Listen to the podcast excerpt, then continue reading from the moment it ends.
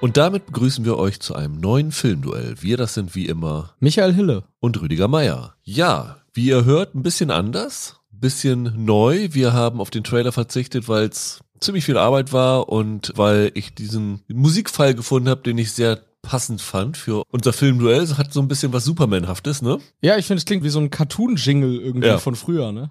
Und ja, wir haben uns spontan entschlossen, anlässlich der Feiertage doch ein paar kleine weihnachtliche Sonderausgaben zu machen, wo wir an den vier Adventstagen, also im Vorlauf der vier Sonntage, jeweils ein Filmduell mit weihnachtlichen Filmen bestücken wollen. Ja. Entstanden aus der Idee, dass wir eine Podcast-Idee sehr früh hatten, die ihr dann an ja, Heiligabend ungefähr zu hören bekommt. Das war eine der frühesten Ideen für ein Filmduell. Und da haben wir gedacht, ach, es ist jetzt bald Weihnachten. Finden wir vielleicht noch zwei, drei andere und tatsächlich haben wir ein paar gefunden. Und jetzt muss man sagen, ich glaube, drei dieser vier Duelle, die wir machen werden, sind auf deinen Mist gewachsen, weil ich ja kein Weihnachten feiere und tatsächlich kaum Weihnachtsfilme kenne. Also von den insgesamt acht Filmen, die wir jetzt besprechen, gucke ich insgesamt fünf Stück zum ersten Mal. Von daher war das jetzt für mich auch eine Möglichkeit, mich mal ein bisschen in Weihnachtsfilme einzuarbeiten. Ich habe auch vier zum ersten Mal geguckt. Also krass. ist jetzt nicht so, dass ich die alle auswendig kenne. Okay, krass. Aber die Duelle-Ideen waren trotzdem deine. Größtenteils zumindest. Wir haben unser erstes weihnachtliches Duell mit zwei ja, Liebesfilmen bestückt. Das eine ist, glaube ich, ein Klassiker, der bei fast allen, vor allen Dingen bei Frauen auf dem vorweihnachtlichen Programm steht. Tatsächlich Liebe ist ein Ding, läuft eigentlich auch jedes Jahr irgendwo im vorweihnachtlichen TV-Programm, wer jetzt gerade das Ausstrahlungsrecht daran hat, mal Sat 1, mal ZDF, wo auch immer. Und dann haben wir überlegt, was passt da ganz Gutes zu und haben uns entschieden für Liebe braucht keine Ferien. Ein Nancy Myers Film mit Jude Law und äh, Cameron Diaz und Kate Winslet, den wir beide noch nie gesehen hatten. Ja, genau. Aber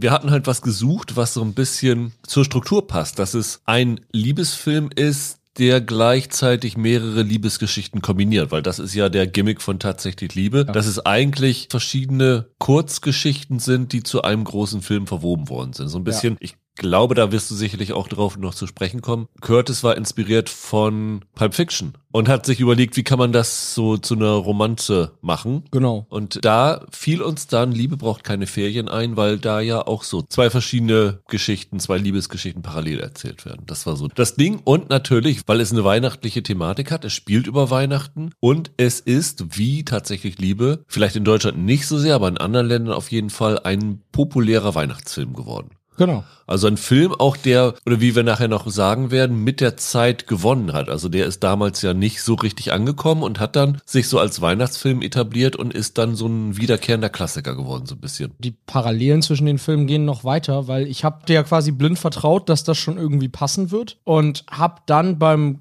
ersten Googeln, als wir hier saßen und besprochen haben, würde das passen, direkt gefunden, dass man beide Filme in einem DVD-Zweierpack kaufen kann. Also genau diese beiden. Und dann dachte ich direkt, dann muss ja was dran sein. Ne? Und ich habe dir einen Screenshot geschickt. Ich hatte nämlich RTL Plus ein Probeabo gehabt und ja. ohne dass es auf meinen Algorithmus geeicht war, weil ich hatte ja wirklich noch nichts da gesehen, stand auf der Startseite nebeneinander tatsächlich Liebe und Liebe braucht keine Ferien. Fand ich auch lustig. Es ist ja auch so, dass dass, wenn man die Filme googelt, man sofort darauf stößt, dass es einige Redaktionen gibt, gerade in den USA, die in den letzten Jahren auf dieselbe Idee gekommen sind wie wir. Also ich habe tatsächlich mehrere Love Actually versus The Holiday Artikel gefunden, wo es dann darum ging, welcher ist der bessere Weihnachtsfilm oder so. Das fand ich dann auch ganz spannend. Und die haben dann auch, jetzt haben wir ja beide Liebe braucht keine Ferien gesehen, die haben auch, finde ich, inhaltlich so noch ein paar Schnittstellen. Also zum Beispiel, dass beide mit einem Voice-Over-Kommentar beginnen, in dem über die Liebe als solche quasi philosophiert wird. Das ist so ein Ding, das auffällt. Was mir noch aufgefallen ist, ist, dass beide Filme genau 135 Minuten lang sind. Das fand ich auch noch einen amüsanten Zufall. Das hatten wir auch noch nicht so. Äh, das ist wirklich fast auf die Minute genau äh, von der Lauf Lauflänge her gleich ist. Wir haben eben schon gesagt, das sind beides Filme, die über die Weihnachtstage spielen, also auch mhm. vorweihnachtlich, aber auch über Weihnachten. Ich finde, was auch noch da reinspielt, ist, dass es nicht nur diese klassischen Liebesgeschichten sind, sondern es geht auch in, um Freundschaft ja. in beiden Filmen und es geht auch um platonische Beziehungen. Das ist das eine. Und das andere ist, die spielen zwar beide über Weihnachten, ich finde aber Weihnachten selbst als Fest ist in beiden Filmen ja nur so eine Art Background, aber nicht direkt das Thema. Ne? Also es geht ja nicht wirklich um die Geschenke, die unterm Baum liegen, sondern äh, der Fokus liegt dann eben so auf zwischenmenschlichen Beziehungen. Das ist auch noch eine, eine interessante Parallele. Und wenn ich den blöden Witz machen darf, ich glaube, du hast ihn auch schon mal gemacht, als wir uns im Vorfeld unterhalten haben. Äh, Kate Winslet ist in beiden Filmen drin. Genau, ja. Ziemlich bescheuerte äh, Nummer, aber die gucken ja in einer Szene Titanic in tatsächlich. Genau, liebe. Liam Neeson und äh, Thomas Brody Sangster genau. schauen Titanic an. Die fand ich auch sehr amüsant. Ja, es sind halt von der Konstruktion separate Geschichten, die durch, ich würde fast sagen, konstruierte Familienbande verbunden sind. Also bei ja. Love Actually noch deutlicher. Weil es mehr Geschichten gibt und mehr Figuren. Ne? Ja, und es ist so bizarr, wenn du heute Leute fragst, ich glaube, wer hat das denn gesagt? Ich glaube, Emma Thompson hat in dem Interview gesagt, dass sie öfter mal von Fans angesprochen wird, warum ihre Figur denn nichts mit der Liam Neeson-Figur angefangen hat. Und sie dann hat gesagt, wieso, die waren doch Geschwister. Aber es sind ja gar nicht Geschwister. Also nee. selbst Emma Thompson hat da den Überblick verloren, weil die ja nur wirklich so grob zusammengestellt sind. Und hier bei Liebe braucht keine Ferien auch, weil ja dann die... Jude Law, der Bruder von Exakt. Kate Winslet ist, ja. Und die Jack Black-Figur ja auch irgendwie befreundet mit der Cameron Diaz-Figur, ja, ja. genau. Und beide Filme sind bei der Kritik, als sie rausgekommen sind, auf geteiltes Echo gestoßen. Mhm. War mir gar nicht so bewusst. Ich habe gedacht, dass tatsächlich Liebe eigentlich schon immer sehr, sehr positiv von Anfang an mhm. aufgenommen gewesen sei, aber das ist es tatsächlich nicht gewesen. Ja, hätte ich auch gedacht, aber ich würde sagen, das Echo war wirklich sehr gemischt. Ich glaube, ehrlich gesagt, bei den meisten Portalen überwiegt dann auch der Audience-Score ganz deutlich über den Kritiker-Score. Darauf kommen wir ja sowieso nachher noch zu sprechen. Und sie haben fast das gleiche Einspielergebnis gehabt, ist mir auch noch aufgefallen. Also das ist in vielerlei Hinsicht ein vergleichbares Duell, ein Duell auf Augenhöhe bis bei den beiden Filmen. Ja, und an der Stelle sollten wir dann vielleicht noch sagen, bevor wir jetzt sozusagen loslegen, wer von uns beiden welchen Film hat, oder? Genau, natürlich. Ich konnte es mir quasi aussuchen, ich kannte ja wirklich beide nicht und habe dann gesagt, ich würde mal tatsächlich Liebe nehmen und damit übernimmst du Liebe braucht keine Ferien. Genau, also wir haben beides Filme genommen, die wir zum ersten Mal gesehen haben. Genau. Das ist natürlich auch noch eine ganz schöne Geschichte. Genau. Es sind auch beides Filme, erstaunlicherweise, über die es relativ wenig an Informationsmaterial gab, weil mhm. ganz oft haben wir hier Filme, da sind teilweise Bücher drüber geschrieben worden. Ja. Ihr glaubt gar nicht, was wir manchmal alles noch rauskürzen oder was wir euch alles nicht erzählen, was wir noch hätten erzählen können. Und hier ist es tatsächlich so, dass vor allen Dingen Liebe braucht keine Ferien, weil es damals kein Hit war, hat da niemand so wirklich was zu gemacht. Es gab tatsächlich einen Podcast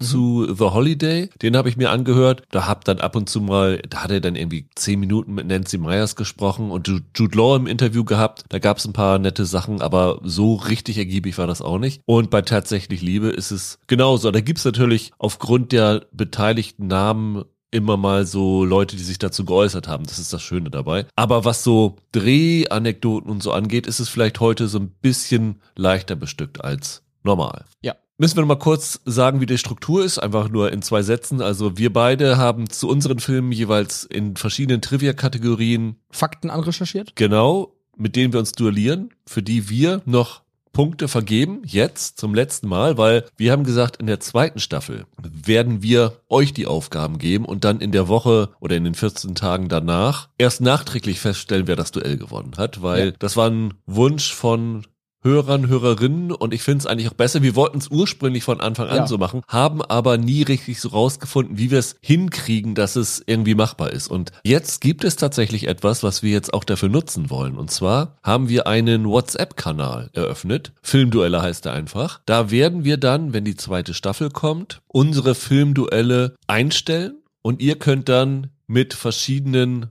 ja, Likes sagen, welches von den beiden ihr besser findet. Und am Ende können wir dann nach 14 Tagen, wenn wir vielleicht so ein paar Leute zusammen haben, dann ein Ergebnis präsentieren, wer das Filmduell gewonnen hat. Also relativ simpel. Genau. Das ist ein Kanal, der wird nicht vollgeballert mit Informationen, wo ihr ständig irgendwie von uns genervt werdet, sondern es ist wirklich auf die einzelnen Duelle bestückt, wo wir vielleicht nochmal Hintergrundmaterial, wenn wir visuelle Sachen haben, äh, bereitstellen, dass ihr keine Ahnung, YouTube-Clips oder so angucken könnt dafür. Aber das ist der hauptsächliche Zweck, genau. das zu nutzen. Aber jetzt für diese vier Weihnachtsfolgen vergeben wir die Punkte quasi noch selbst, müssen uns hier demokratisch einigen, wer den Punkt bekommt. Und ja, wir duellieren uns zwischendurch in diesen Einzelkategorien und dazwischen führen wir euch quasi Making-of-artig durch die Entstehungsgeschichte beider Filme. Genau. Warum wir diese beiden genommen haben, haben wir schon erklärt. Das heißt, wir können beginnen gleich mit unserem ersten Duell, das wir dieses Mal etwas weihnachtlicher einläuten. Und das heißt Trivia Pursuit.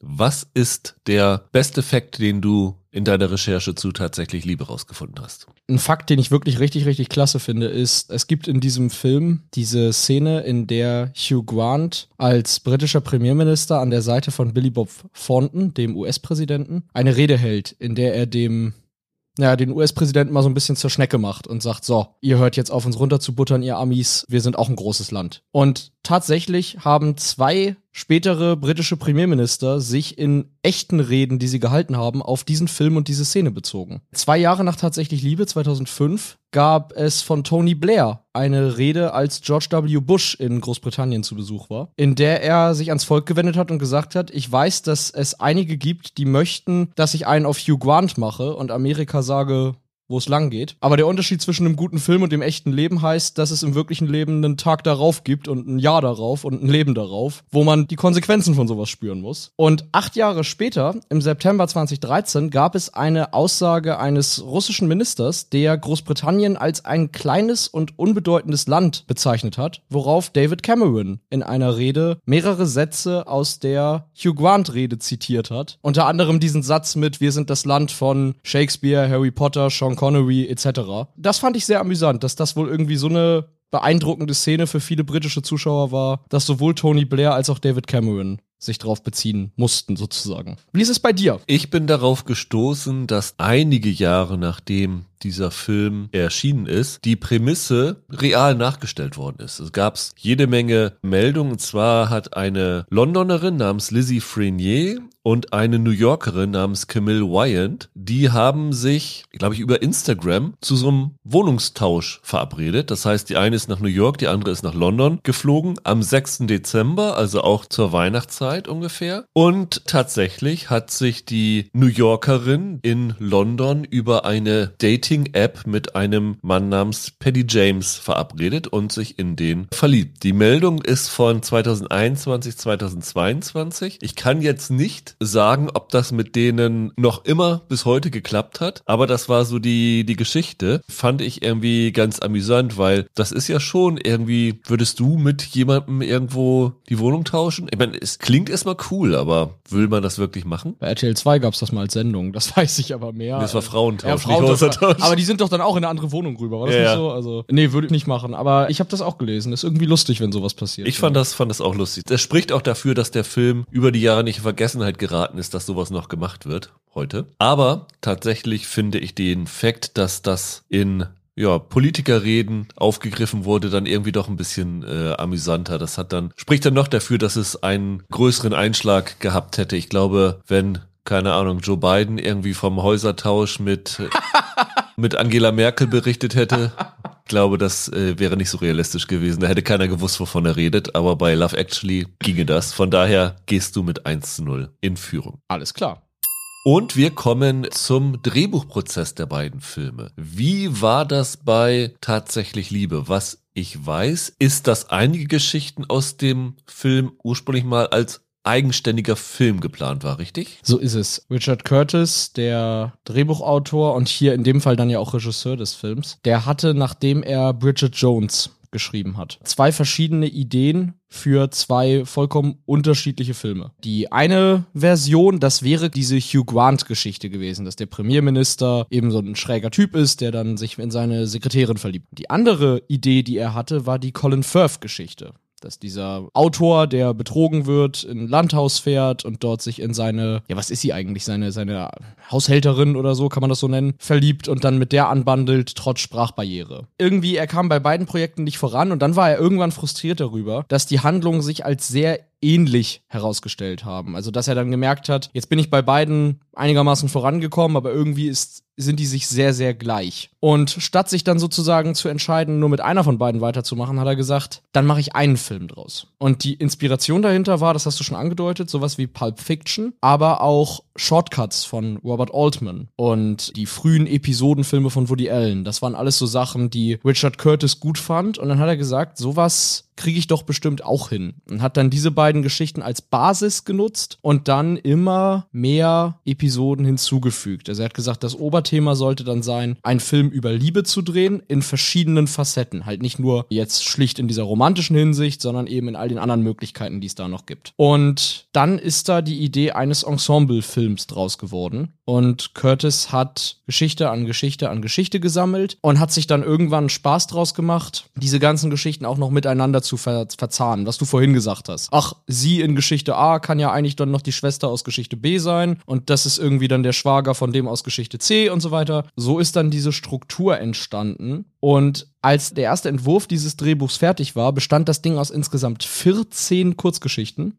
die miteinander verknüpft waren. Das wurde dann runtergebrochen. Man hat dann später nur zwölf davon gedreht. Und wer den Film jetzt kennt und im Kopf nachzählt, es sind nur zehn im Film gelandet. Da komme ich später noch zu. Aber der Drehbuchprozess ist hier in dem Sinne verhältnismäßig einfach, weil man weiß, wie es dazu kam, dass er angefangen hat mit dieser Idee. Wie dann diese ganzen einzelnen kleinen Geschichten entstanden sind, ist nicht so rauszufinden. Also das waren dann halt verschiedene Ideen, die ihm gekommen sind. Ich finde es ganz schön, im Internet kannst du tatsächlich Love Actually Relationship Tree googeln ja. und dann siehst du so ein Flowchart, wie wer mit wem verbandelt ist, Familie, Bande, beruflich verbandelt, Freundschaft, verliebt und äh, sowas alles. Sieht sehr verzweigt aus. In einem Interview hat Curtis irgendwie noch gesagt, er hatte, als das losging, als er dann entschieden hat, ich mache einen Ensemblefilm, hatte er eine Rückenoperation und musste halt viel laufen und das hieß, er konnte nicht sitzen und Dialoge schreiben. Das hat ihn dazu gebracht, dass er dann gesagt hat, ich schreibe einfach eine Menge Geschichten und dann hat er immer zweistündigen Spaziergang gemacht und kam zurück und hat dann sich auf diesem Spaziergang quasi Geschichten ausgedacht. Und der erste Entwurf hatte wohl 170 Seiten und das ist dann am Ende auf 100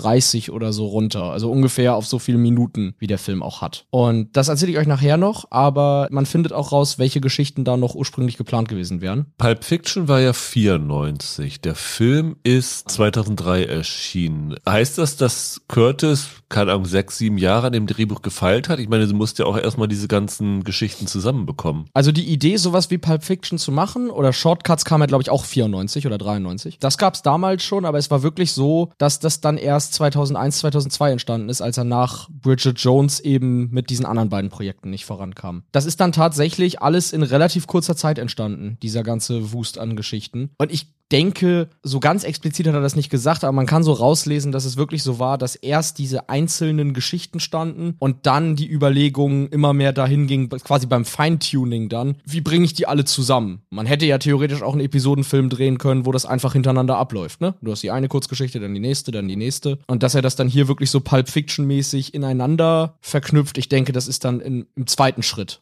passiert. Vielleicht hat er da sogar so gearbeitet, wie mit diesem Stammbaum, den du jetzt gerade angesprochen hast, wo du das so mit so Kreisen und Strichen quasi aufmalst. Vielleicht hat er das ungefähr auch so sich erarbeitet. Ja, aber das ist tatsächlich schon fast alles, was man zur Drehbuchentstehung sagen kann. Das ist, glaube ich, mehr, als man zu Liebe braucht keine Ferien erzählen kann, weil okay. das ist tatsächlich noch simpler gewesen. Ist natürlich auch insofern simpel, dass es nur zwei Geschichten eigentlich gibt, die sie hier miteinander verweben und nicht 14 oder 12. Der Großteil des Films ist von ja, Nancy Meyers eigenem Leben inspiriert. Die Grundidee für den Film hatte sie, sie wollte Urlaub machen in Frankreich und war dann im Internet und hat natürlich gesucht, wo finde ich ein Haus, ein Apartment, eine Villa, keine Ahnung auf welchem Level Nancy Meyers Ferienwohnung sucht, wo ich in der Zeit in Frankreich leben kann. Und während sie dann so googelt, und ich glaube, das ist im Film fast genauso, landet sie dann versehentlich auf einer Webseite namens homeexchange.com. So geht es ja hier auch der Cameron Diaz, Cameron Diaz Figur, genau. Und dann hat sie gedacht, aha, Home Exchange hatte sie noch nie drüber gehört, klingt ja interessant, da könnte man doch was draus machen. Das war dann so ihr Anstoß, einen Film zu schreiben, der darauf basiert, dass zwei Frauen ihre Häuser tauschen und der Rest ist dann so ein bisschen dann dazugekommen, also die ganze Hintergrundgeschichte. Aber das war so die Ausgangslage. Dann gibt es ja die Beziehung Beziehung in dem Film zwischen Iris, also der Kate Winslet-Figur, und dem Jasper, der von Rufus Sewell gespielt wird, dieser Zeitungs- Boss, der irgendwie eine Affäre mit ihr hat, aber sich. Ja, oder hatte, ne? Oder irgendwie. hatte, ja. ja, es ist nicht so ganz klar. Dann aber mit einer anderen zusammen ist und immer versprochen hat, er trennt sich. Und dann ist es ja so, dass dann hier in dem Film bekannt gegeben wird, dass er sich mit der verlobt hat. Und da sagt Nancy Myers, dass sie mit dieser Beziehung eine eigene Erfahrung verarbeitet hat. Okay. Ich bin mir nicht ganz genau sicher, was sie damit meinte, weil sie ist ja geschieden von Charles Shire, aber das ist schon 1999 gewesen. Na ja, gut, sie kann es ja ein paar Jahre später Klar, das kann haben. sie auch mal, aber mit dem war sie verheiratet. Das klingt ja eher, als ob sie in jemanden unglücklich verliebt war, der sich dann ja. äh, nicht für sie entschieden hat. Wie gesagt, also genaueres hat sie dazu nicht gesagt, aber das ist tatsächlich so, dass das eigene Erfahrung war und dass das eine persönliche Geschichte war, die ihr was bedeutet hat, die sie da reingeschrieben hat. Was auch von ihrem eigenen Leben beeinflusst ist, ist die Figur von Eli Wallach. Der Nachbar in äh, Hollywood, der im Haus neben der Wohnung von Cameron Diaz lebt, den dann Kate Winslet kennenlernt und mit dem sie sich da anfreundet. Ja. Und sie hat gesagt, tatsächlich in dem Interview, dass sie das Gefühl hat, dass Drehbuchautoren und Drehbuchautorinnen nicht genug wertgeschätzt werden. Und deswegen hat sie diese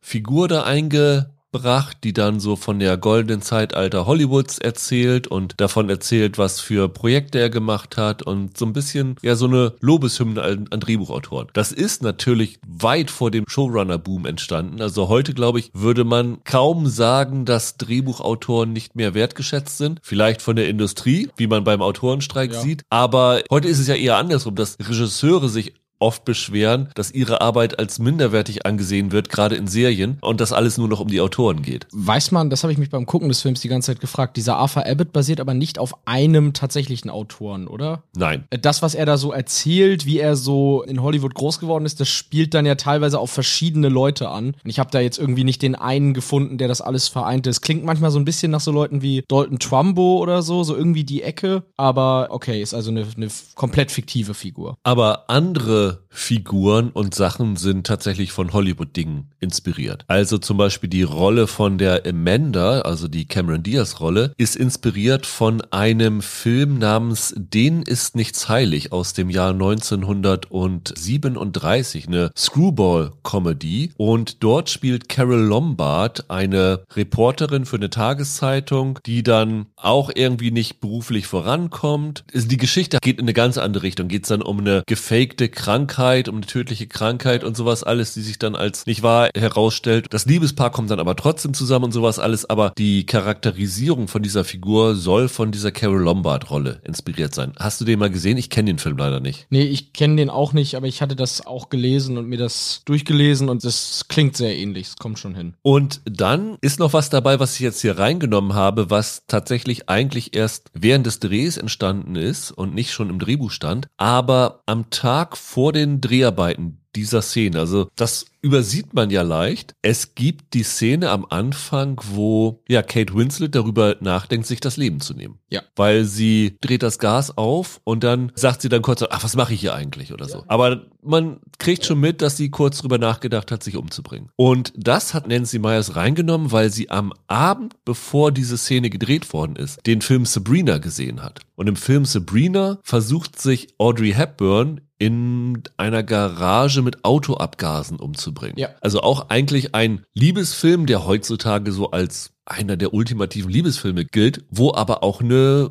fast eine Suizidszene drinne gewesen ist, mhm. was ich, ich habe Sabrina mal gesehen, überhaupt nicht mehr parat hatte, dass es da war. Und das war so ein bisschen die Sache, was sie zu dieser Szene inspiriert hat. Aber im Kern ist das tatsächlich ein Ding gewesen. Sie hat diese Home Exchange Seite entdeckt. Sie hat dann überlegt, wie kann ich das zusammenbringen. Dann hat sie natürlich irgendwie diese beiden Frauenfiguren geschrieben. Wie gesagt, eine davon von ihrem eigenen Leben inspiriert. War also relativ einfach, weil sie tatsächlich frei von der Leber von eigenen Erfahrungen berichten konnte. Und deswegen war es auch ein relativ einfacher Prozess. Es ist auch so gewesen, dass es hier nicht so war, dass irgendwie ein Studio gesagt hat, nee, ist nicht oder das ist relativ schnell auch genehmigt worden. War bei tatsächlich Liebe sicherlich nicht anders, weil ich glaube, Richard Curtis hatte nach Vier Hochzeiten einen Todesfall und anderen Hits genau eigentlich eine Carte Blanche und konnte fast machen, was er wollte. Ja, absolut. Ich glaube, Nancy Myers war ja vorher auch schon selber Regisseur, nicht nur Autorin, sondern auch Regisseurin. Was Frauen wollen, war ja zum Beispiel ein Hit von ihr mit Mel Gibson. Und bei Curtis war es ja so, dass er bis dahin noch nicht selber Regie geführt hatte, bei diesen ganzen erfolgreichen Filmen, die er geschrieben hat. Und hier dann auch dann die Regie übernommen hat. Genau, und das ist halt auch ein Grund, warum es über die Drehbuchprozesse nicht so viel zu reden gibt wie bei anderen Sachen, weil oft hast du es bei unseren Filmduellen Der, so. der Regisseur hat im Nachhinein gesagt, das und das passt mir nicht, nächster Genau, Autor. genau, genau. Mhm. Und wenn du eine Personalunion hast und Ja. Regisseur oder Regisseurin das gleiche ist wie Ja. Drehbuchautor oder Drehbuchautorin, dann sagen die, super Drehbuch, Genau. bester Mann, beste Frau Hollywoods, Dann machen wir so weiter und deswegen ist das smooth sailing gewesen, bis es rauskam. Genau, in, in solchen Fällen läuft es dann oft auch hinaus auf, die hatten eine Idee und dann haben sie es halt geschrieben. so. Genau. Von daher sind wir schon mit der Drehbuchkategorie durch und kommen zu unserem zweiten Duell, Michael. Das Duell heißt Momentaufnahme.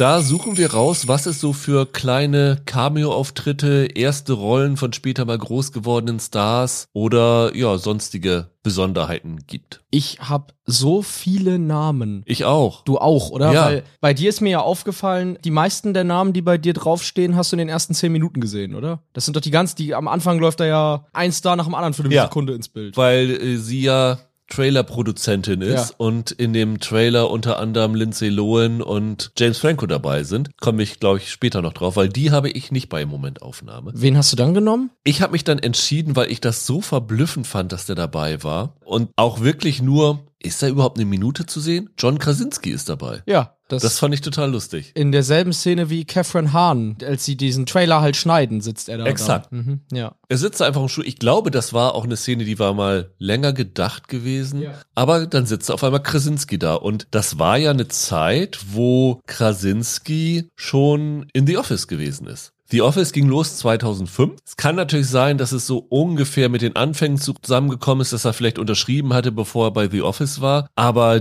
seine Figur Jim ist ja eigentlich schnell ein Publikumsliebling geworden. Und dass er da wirklich so mit einer Mini-Rolle abgespeist worden ist, fand ich überraschend. Er sieht halt nicht so muskulär aus wie heute. Er sieht immer noch so schlunzig aus wie in The Office. Aber du stolperst einfach drüber, dass du heute denkst, ach guck mal, Jack Ryan als Trailerboy. Fand ich lustig. Absolut. Wen hast du denn da genommen? Einen von den ganzen vielen Nebenrollen, Heike Makatsch oder sowas? Es ist richtig brutal, wie viele Leute hier mitspielen, die damals ja eigentlich noch keine Riesennummer waren im Vergleich zu jetzt. Ja, das ist halt das Interessante. Die haben irgendwie es geschafft, den absoluten Sweet Spot von Leuten zu finden. Ich glaube, Curtis hat mal gesagt, sein Angang für den Film war, er wollte einen Mix haben aus Stars und völlig Unbekannten. Und wenn du das heute siehst, ist es ein Mix aus Stars und Stars, Ja. weil die alle groß geworden sind. Also der hatte wirklich ein gutes Gespür dafür. Mit dem Cast würde der Film heute das Doppelte kosten. Das ist wirklich irre. Martin Freeman ist zum Beispiel dabei. Ich glaube, in einer seiner ersten richtigen Filmrollen. Er hatte zwar schon Serien gemacht. Du hast natürlich The Walking Dead. Andrew Lincoln ist ja der Loverboy von Keira Knightley. Und ihr Ehemann ist ja Chiwetel Ejiofor, der dann später durch 12 Years a Slave ein großer Star geworden ist. Aber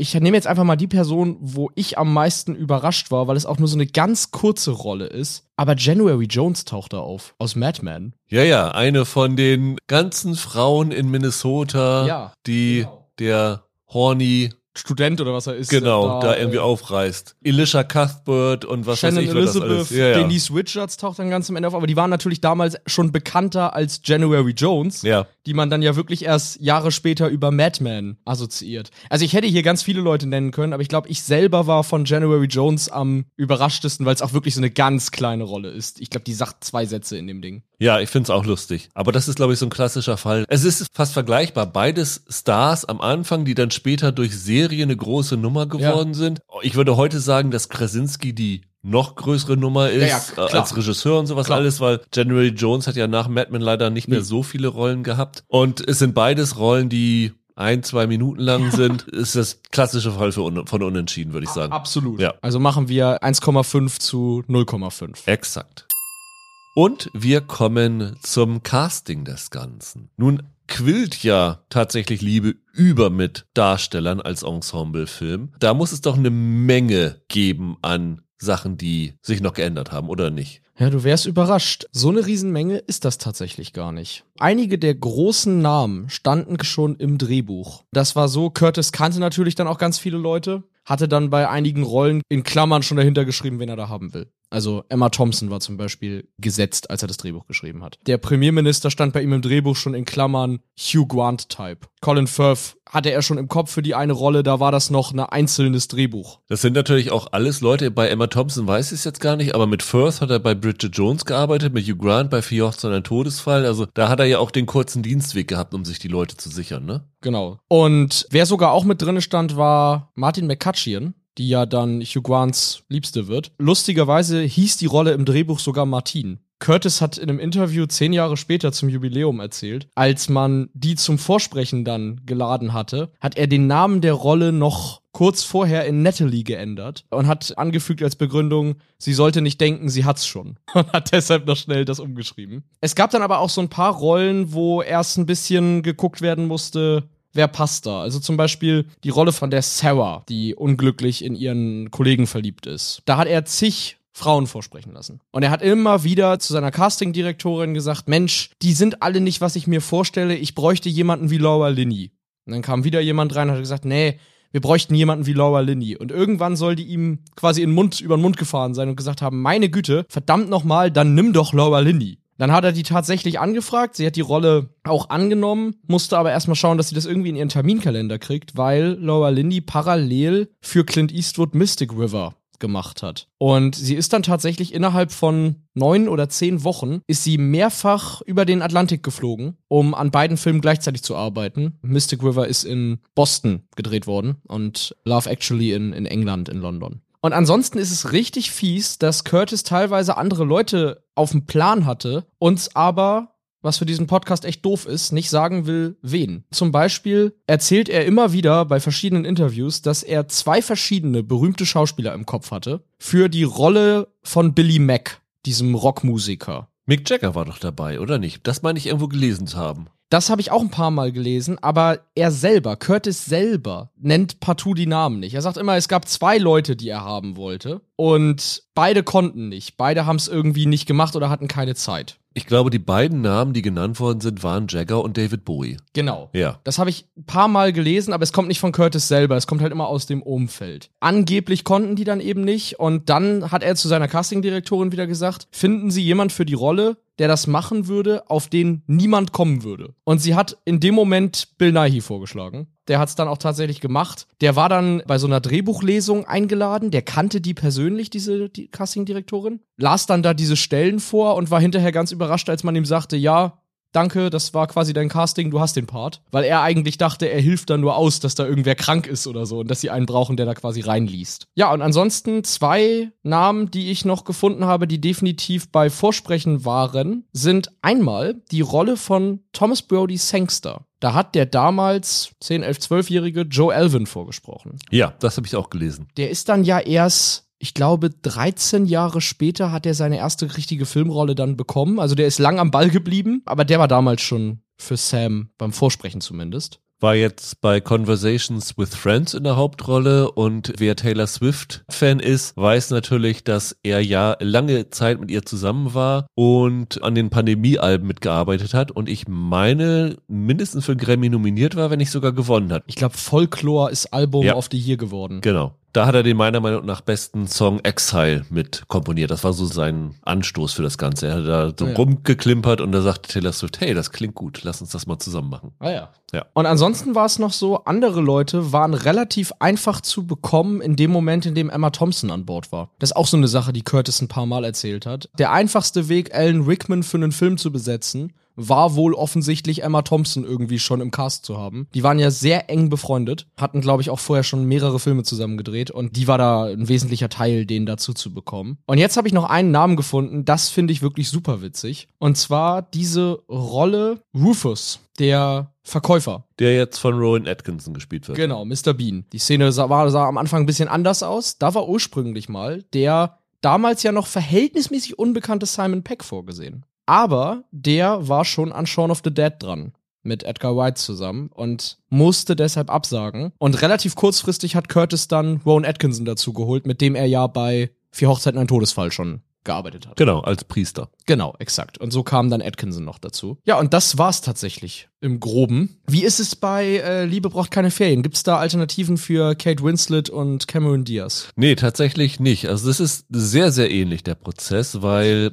äh, Nancy Myers hat ihr Drehbuch geschrieben und dabei an Kate Winslet und Cameron Diaz gedacht. Cameron Diaz war für sie so das typische California Girl und sie hat gesagt, wenn man an eine etwa 30-jährige Frau aus England denkt, denkt man automatisch an Kate Winslet. Ergibt aber in der Zeit auch tatsächlich Ja, ja. Sinn. Also Und äh, von daher ist sie da gleich von ausgegangen und wie Curtis hat natürlich auch Nancy Myers da schon einen ganz guten Ruf gehabt. Die hat ja schon einige kleinere Erfolge gehabt, also ein Zwilling kommt selten allein und du hast eben schon gesagt, What Women Want. Der fiel es leicht, da Schauspielerinnen und Schauspieler zum Mitwirken zu bewegen. Was aber tatsächlich ein wenig ja, umstrittener war, vielleicht nicht, aber wo es tatsächlich Leute gibt, die dafür, vorgesprochen haben, waren für die beiden Männerparts. Für die Parts, die dann an Jude Law und Jack Black gegangen sind. Das habe ich gelesen. Die haben sich darüber gegenseitig unterhalten. Es gab tatsächlich ein Interview in der Howard Stern Show, wo Robert Downey Jr. und Jimmy Fallon waren und die sich tatsächlich darüber unterhalten haben, dass sie gemeinsam bei einem Vorsprechen gesessen haben. Downey hat vorgesprochen für die Rolle, die dann an Jude Law gegangen ist. Ja. Und Fallon an die Rolle, die dann an Jack Black gegangen ist. War eben ein Kommunist. Fallon hat ja sehr viel mit Musik am Hut. Ist jetzt gar nicht so völlig aus der Luft gegriffen, finde ich. Weiß man, warum die das nicht bekommen haben? Weil ich meine, Jude Law und Jack Black waren natürlich zu dem Zeitpunkt schon größere Namen als Downey Jr. und Fallon, ne? Downey hat, glaube ich, gesagt in dem Interview, Jack Black is getting his part and Jude Law is definitely getting my part, but Nancy Myers needed someone to read with the girls and we're sitting there going, it's about to happen for us. Wo sie dachten, das ist so der, der Durchbruch. Und Ja. Downey Jr. hat in dem gleichen Interview auch noch gesagt, er hat sich dann extra fürs Vorsprechen einen britischen Akzent zugelegt. Ah, ach was. Und Kate Winslet soll wohl gesagt haben, das ist der mieseste britische Akzent, den ich je gehört habe. ich wollte auch gerade sagen, von diesem britischen Akzent hat man in den Sherlock Holmes Filmen dann aber nicht mehr viel gehört. Also wahrscheinlich dann besser so. Genau, ja, also die haben definitiv dafür vorgesprochen und die Rolle nicht bekommen. Downey Jr. könnte ich mir ja vorstellen. Aber Jimmy Fallon kann ich mir irgendwie gar nicht vorstellen. Naja gut, Jimmy Fallon hat doch hier Fever Pitch gedreht, das war auch eine ro romantische Komödie. Ja, aber hast du die gesehen? Ich kann ihn mir deshalb nicht vorstellen. Nee, ja, genau. Ja, gut ist sie nicht, das stimmt. Aber es war, glaube ich, schon relativ klar, dass Jack Black die Rolle kriegt, weil Nancy Myers hat gesagt, sie hatte ihn in School of Rock gesehen. Ein Film, den ich ja auch sehr, sehr toll finde. Ich auch. Ganz toll. Und sie war ganz begeistert davon, wie Jack Black in dem Film mit Kindern umgeht, als Musiklehrer. Und das ist ja tatsächlich so, wenn du an romantische Komödie denkst, ist natürlich Jack Black nicht der erste, glaube ich, an den man denkt. Das ist ja nicht so der klassische Schönling, der so in romantischen Komödien üblicherweise dabei ist. Das ist richtig. Aber die Tatsache, dass er halt so gut mit den Kindern umgehen konnte, hat für Nancy Myers irgendwie klar gemacht, das ist ein Typ Mann, in den sich Frauen verlieben können. Allein Das ist ein guter. Wegen dem Aspekt, Ja, genau, ja, weil er so ein, so ein Herzensguter ist. Das war so ein bisschen das Ausschlaggebende, warum er das bekommen hat. Ich meine, als er das Drehbuch zugeschickt bekommen hat, hat er gesagt, sieht er sich jetzt nicht so drin und musste sich erstmal von Nancy Myers, glaube ich, selber überzeugen lassen, dass er da reinpasst. Total witzig, weil ich beim Gucken die ganze Zeit gedacht habe, ey, Jack Black als so ein Typ, der, egal mit wem er redet, immer ungefragt von seinen Lieblingsfilmkomponisten erzählt. Das sehe ich aber tausendprozentig. Das macht er doch privat bestimmt auch. Wahrscheinlich ja. Also, fand ich sehr passend. Wir haben eben schon diese Trailer angesprochen. Also Lowen und Franco spielen in dem einen Actionfilm-Trailer mit. Und Myers hat ja mit Lindsay Lohan ein Zwilling kommt selten allein gedreht. Und das war ja ihr Durchbruch. Da war sie, ich weiß gar nicht, wie alt sie da war. Kennst du den eigentlich? Nicht gesehen, aber Ich finde den total charmant. muss ich mal machen. Und sie hat ja Lohan fast die Pistole auf die Brust gesetzt und gesagt, hier, das machst du jetzt mal für mich. Und äh, Lohan hat gesagt, okay, mache ich. Und Lohan und Franco haben ja auch so irgendwie so eine Beziehung oder deren Wege haben sich ja schon öfter mal gekreuzt. Franco kannte halt beide und gesagt, okay, den Spaß mache ich eben einmal mit und macht da dieses 5 Sekunden Cameo-Ding dafür, was ja auch irgendwie ganz amüsant ist. Was ja auch noch auffällig ist, und das wäre tatsächlich auch für Momentaufnahme noch jemand sonst gewesen, Dustin Hoffman ist dabei. Ja, das ist sehr witzig. Es gibt diese ganz kurze Szene, da sind Jack Black und Kate Winslet in einer Videothek und naja, wie er dann halt ist, er läuft da halt rum und sagt, hier, kennst du den? Oh, musst du dir angucken und so weiter. Und irgendwann hat er die Reifeprüfung in der Hand und erzählt, dass der ja so klasse sei oder so. Und singt er hier Mrs. Robinson. Genau, er singt Mrs. Robinson und dann zeigt die Kamera Dustin Hoffman, der irgendwie dahinter steht und er murmelt dann irgendwie was so ein bisschen, was ist er denn für einer so ungefähr? Nee, er sagt, glaube ich, ah, ich kann auch nirgendwo hingehen oder so. Ja, genau, sowas war's. Genau, ja, ja, genau. Man kann nirgendwo hin, ja. Das ist tatsächlich so gewesen, dass das Zufall war. Hoffman hat wohl nebenan im Restaurant gesessen, also neben diesem Videoladen, in dem sie gedreht haben und wollte mal gucken, was ist denn da los. Er kannte wohl Nancy Myers und Nancy Myers hat ihm gesagt, hast du eben Lust für eine Szene? Stell dich da mal hin. Und da haben sie schnell eine Szene improvisiert, unter anderem halt das mit dem Mrs. Robinson Ding. Das ist schon lustig, muss man sagen. Es ist vor allem super lustig, dass das im Film geblieben ist. Normalerweise sind das immer diese Dinger, die du auf der DVD unter den Deleted Scenes findest. Aber äh, dass sie das drin gelassen haben, ist, ist super. Es ist vor allem deshalb so lustig, weil das halt der einzige Gastauftritt dieser Art im Film ist. Ne? Ja. Es hätte sich ja bei einem Film, der 50% in Hollywood spielt, angeboten, sowas viel öfter zu machen. Aber dadurch, dass sie es nur einmal machen, erwischt es einen richtig kalt. Ich habe auch richtig losgelacht. Und dann habe ich noch das Casting der Töchter von Jude Law. Und da hat die eine in dem Interview gesagt, dass sie tatsächlich 2500 Mädchen gecastet haben. Und hat erzählt, es gab vier Auswahlprozesse oder fünf. In den ersten vieren waren nur so die Casting-Direktoren und haben dann ausgesiebt. Und bei der letzten Vorstellung gab es wohl nur noch sechs, die in die finale Auswahl gekommen sind. Und ähm, Nancy Myers war da und hat dann wirklich persönlich das abgenommen und hat die die beiden dann gecastet und das war wohl ein Segen für die, weil die Familien hatten nicht viel Geld und das hat sie so ein bisschen vor der Obdachlosigkeit, also so haben sie es gesagt, bewahrt. Die werden nicht ein Vermögen verdient haben, aber war wohl ein willkommener Geldregen für die Familie. Das ist mir noch so untergekommen. Das war beim Casting von Thomas Brody Sangster übrigens tatsächlich auch so, dass die, also ich weiß nicht, ob es 2500 waren, aber dass die einen Haufen an Kindern gecastet haben und irgendwann echt das Problem hatten, dass da kein Junge war, der diesen Satz, den er zu seinem Vater sagt, von wegen, wegen, aber ich bin verliebt. Das ist mein Problem. Der das so sagen konnte, dass es nicht irgendwie peinlich klang oder irgendwie unangenehm und unecht. Und dann war es da auch tatsächlich so, dass sie an einem der allerletzten Casting-Tage kam Thomas Brody Sangster rein, spielt die Szene so runter. Curtis sagte, er hat sich gekniffen und gesagt, geh mal raus, komm rein, mach's nochmal. Und als er das dann genauso nochmal gemacht hat, hat er gesagt, wir haben ihn. Gott sei Dank, wir haben ihn, wir müssen diesen Plot nicht rausstreichen. Und dann ist das geworden. Dann war es das für mich beim Casting und wir kommen zu unserem dritten Duell. Das dritte Duell heißt heute Filmzitate, wo wir raussuchen, ja, welche Statements von Regisseuren, Drehbuchautoren, Darstellern, wem auch immer über den Film gab es nachträglich, die du am interessantesten fandest? Die bekloppteste Geschichte ever. Also das ist wohl relativ bekannt, aber ich hab's jetzt erst gelernt. Martin McCutcheon und Hugh Grant haben das in Entertainment Weekly erzählt. Und ich habe andere Interviews gefunden, die bestätigen, dass das wahr ist. Die haben ja mit Billy Bob Thornton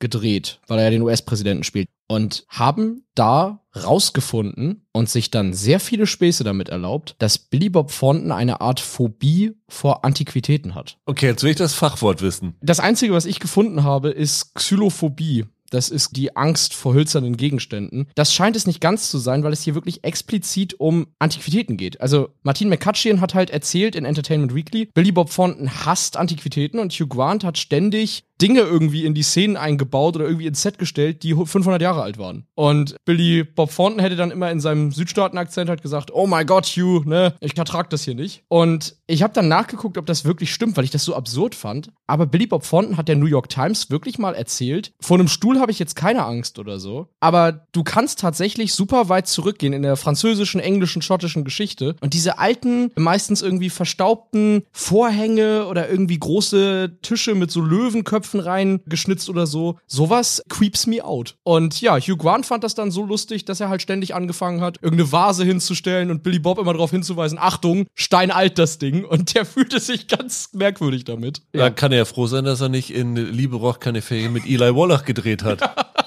ja, wohl wahr. Ich habe Cameron Diaz gefunden. Es ist nicht so spektakulär, aber es gibt ja diese Szene, dass sie da ankommt bei diesem Haus und das Auto nicht dahin fahren kann und sie dann auf ihren Stöckelschuhen durch den Schnee zum Haus geht. Und später läuft sie dann ja noch mal durch den Schnee in das Haus rein. Am Ende, wenn sie zurückläuft. Genau, mhm. genau. Und sie hat gesagt, dass sie am Ende der Drehwoche unglaublich fit gewesen ist, weil sie meint, sie sei sieben Meilen pro Tag, was ja nun 12, 13 Kilometer sind. Ach du Scheiße. In diesen Stöckelschuhen durch Schlamm und über Hügel gelaufen. Und sie hat gesagt, ich beschwere mich jetzt nicht, mein Job ist das halt, aber ich schwitze verdammt nochmal. Da drehst du zwei, drei Engel für Charlie-Filme und dann wirst du dadurch fit durch Liebe braucht keine Ferien. Ja, ich meine, ehrlich gesagt, ich möchte nicht zwölf Kilometer auf Stöckelschuhen gehen, geschweige denn laufen. Nee, ich auch nicht. Durch Schnee durch und Schnee Matsch laufen. und Schlamm. Mhm. Das war bestimmt kein Vergnügen. Das äh, fand ich sehr nett, dass sie das gesagt hat. Aber gegen, wie hieß es, Xylophobie? Xylophobie oder so, ja. Kann ich leider nicht mit gegen anstinken. Dann gehst du mit 2,5 zu 0,5 in Führung. Okay. Und wir kommen zu den Dreharbeiten hinter der Kamera, Michael. Was hast du bei tatsächlich Liebe? Ist es bei dir übrigens auch so gewesen, dass sie diese einzelnen Kurzgeschichten unabhängig voneinander gedreht haben? Größtenteils ja. Es gab einen kurzen Zeitraum, in dem die allermeisten Stars parallel vor Ort waren, weil man da die meisten Teile der Schlussszene gedreht hat. Es gibt ja einmal am Anfang diese Montage, die am Flughafen spielt, wo dann aus dem Off Hugh Grant sagt, Liebe ist überall. Und das waren ja Aufnahmen, die man wirklich am Flughafen von irgendwelchen Leuten gemacht hat. Also da war es tatsächlich so, dass Curtis ein Kamerateam für eine Woche an diesen Flughafen gestellt hat und gesagt hat, filmt die Leute, die da aussteigen und äh, alles, was irgendwie passt, immer wenn ihr irgendwas gefilmt habt, was passt, geht hin und fragt, ey, können wir das benutzen? Und für die Endszene haben sie dann ja ein Set in Pinewood in den äh, Filmstudios aufgebaut. Und da gab es dann eben einen kurzen Zeitraum, in dem halt die allermeisten Leute da sein mussten, weil ich glaube, bis auf Bill Nighy und seinen Kumpel sind ja dann wirklich alle an diesem Flughafen da am Ende. Nighy kommt da doch auch an. Stimmt, Nighy kommt da auch an. Nighy kommt da auch an, stimmt. Und da gibt's eine ganz witzige Aussage von, ich glaube, es war Chris Marshall, der erzählt hat, sie waren sehr gut im diplomatischen Geschick darin, wie man mit Schauspielern umgeht, weil zu diesem Zeitpunkt gab es dann eben einen größeren Ort, wo die ganzen Wohnwägen standen, die ganzen Trailer für die Schauspieler. Und Curtis hat extra darauf geachtet, dass jeder Trailer gleich groß war, damit eben nicht da irgendwie Hugh Grant hat den Riesentrailer und Keira Knightley sitzt im kleinen Kabuff oder so, damit da untereinander keine Missgunst entsteht. Und ich glaube, es war Keira Knightley, die dann erzählt hat, es war dann irgendwie so bizarr, wie groß diese Anlage war, dass man dann angefangen hat, Witze zu machen, wenn man dann da durchgelaufen ist. Dass man gesagt hat, ja, da vorne ist die Emma Thompson Avenue, da kommt die Hugh Grant Street oder irgendwie so. Fand ich ganz lustig. Bei Liebe braucht keine Ferien war das auch so. Es gibt ja nur diese eigentlich eine Szene, wo alle zusammen sind. Das ist das Weihnachtsfest am Ende. Ja. Und das ist die allererste Szene, die sie gedreht haben. Das hat Cameron Diaz erzählt. Und danach sind sie alle ihre eigenen Wege gegangen. Cameron Diaz sagt, sie hat ihren eigenen Film mit Jude Law gedreht und dann haben Jack und Kate ihren Film zusammen gedreht und erst als der Film fertig war, haben sie gesehen, was die anderen gemacht haben. Ah ja, okay.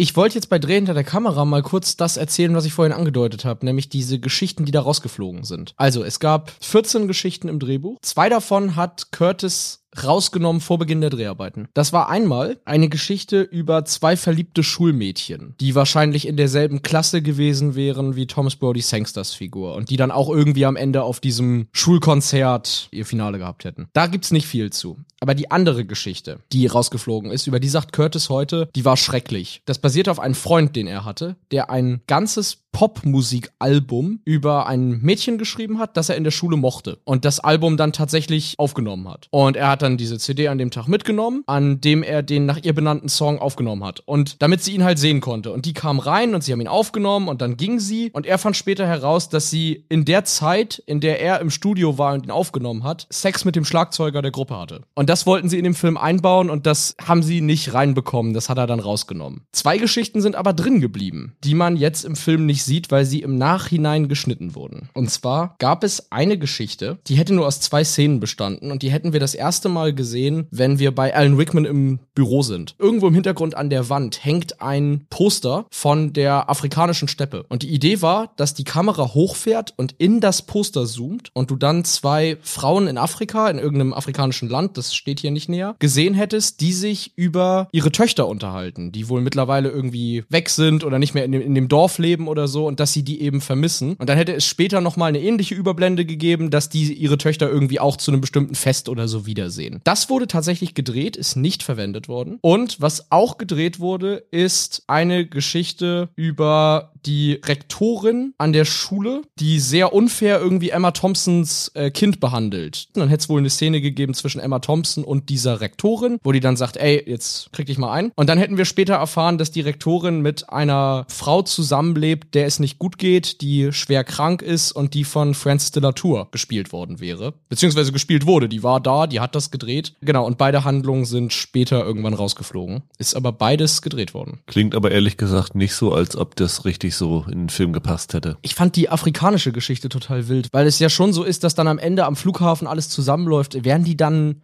da auch random auf Besuch in England gewesen oder so. Das habe ich auch nicht ganz verstanden, wie das funktioniert hätte. Vielleicht hat man es auch deshalb geschnitten, ne? Wie war es denn bei dir mit den Dreharbeiten? Hast du was gehört, wie sich Richard Curtis als Regisseur so verhält? War das ein Perfektionist oder ging das relativ schnell? Weil Nancy Myers war eine Perfektionistin. War sie das? Gab es da richtig Streit mit den, mit den Darstellern? Nee, Streit nicht, aber äh, die Dreharbeiten sind wohl ewig überzogen worden, weil sie stundenlang Sachen gedreht hat, also Szenen immer gedreht hat. Also Jude Law hat sich irgendwie erinnert an eine Szene, Irgendwas sollte er machen und dann hat er ihr vorgeschlagen, ich mache da einfach was mit der Brille. Und dann hat sie weitergedreht und weitergedreht und dann hat sie irgendwie nach einer Stunde oder zwei Stunden gesagt, mach doch mal was mit der Brille. Dann haben sie den Take genommen. So ging das wohl die ganze Zeit und Jude Law hat erzählt, dass er nach Los Angeles geflogen ist, weil er dann zu seinen Dreharbeiten kommen sollte. Und er sagte, ja, ich habe dann irgendwie einen Monat Urlaub gehabt und abgehangen, weil die mit den Dreharbeiten einen Monat zurückhingen und ich dann erst anfangen konnte. Eieiei. Also das ist wohl so ein bisschen aus dem Ruder gelaufen, weil Myers halt eine war, die Szenen auch 30, 40 Mal gedreht hat. Krass. Das hat Curtis nicht gemacht. Der hat sich tatsächlich mit allen Darstellern sehr gut verstanden. Nur mit Hugh Grant hatte er eine große Meinungsverschiedenheit, obwohl er mit dem ja am meisten vorher gedreht hat. Und zwar über die Darstellung des Premierministers. Grant wollte die Rolle so bodenständig spielen, ernst. Und Curtis drängte halt darauf, macht das ein bisschen übertriebener. Dass er durch Downing Street Nummer 10 tanzt. Das war doch einer der Hauptstreitpunkte, oder? Das war einer der Hauptstreitpunkte, genau. Grant hat die Szene immer weiter aufgeschoben. Er wollte das, diesen Tanz nicht einstudieren und er mochte auch den Song nicht. Es war da noch ein anderer. Ähm, es ist jetzt Jump for My Love und da war es noch ein Jackson 5 Song. Das passte ihm überhaupt nicht. Sie haben es dann erst an seinem allerletzten Tag gedreht. Also an Grants letzten Tag haben sie ihm dazu bekommen, dass er mal, dass er mal loslegt. Und dann lief's zu gut, weil dann sitzen sie später im Schneideraum und stellen fest, scheiße, wir kriegen die Rechte an diesem Jackson 5 Song nicht.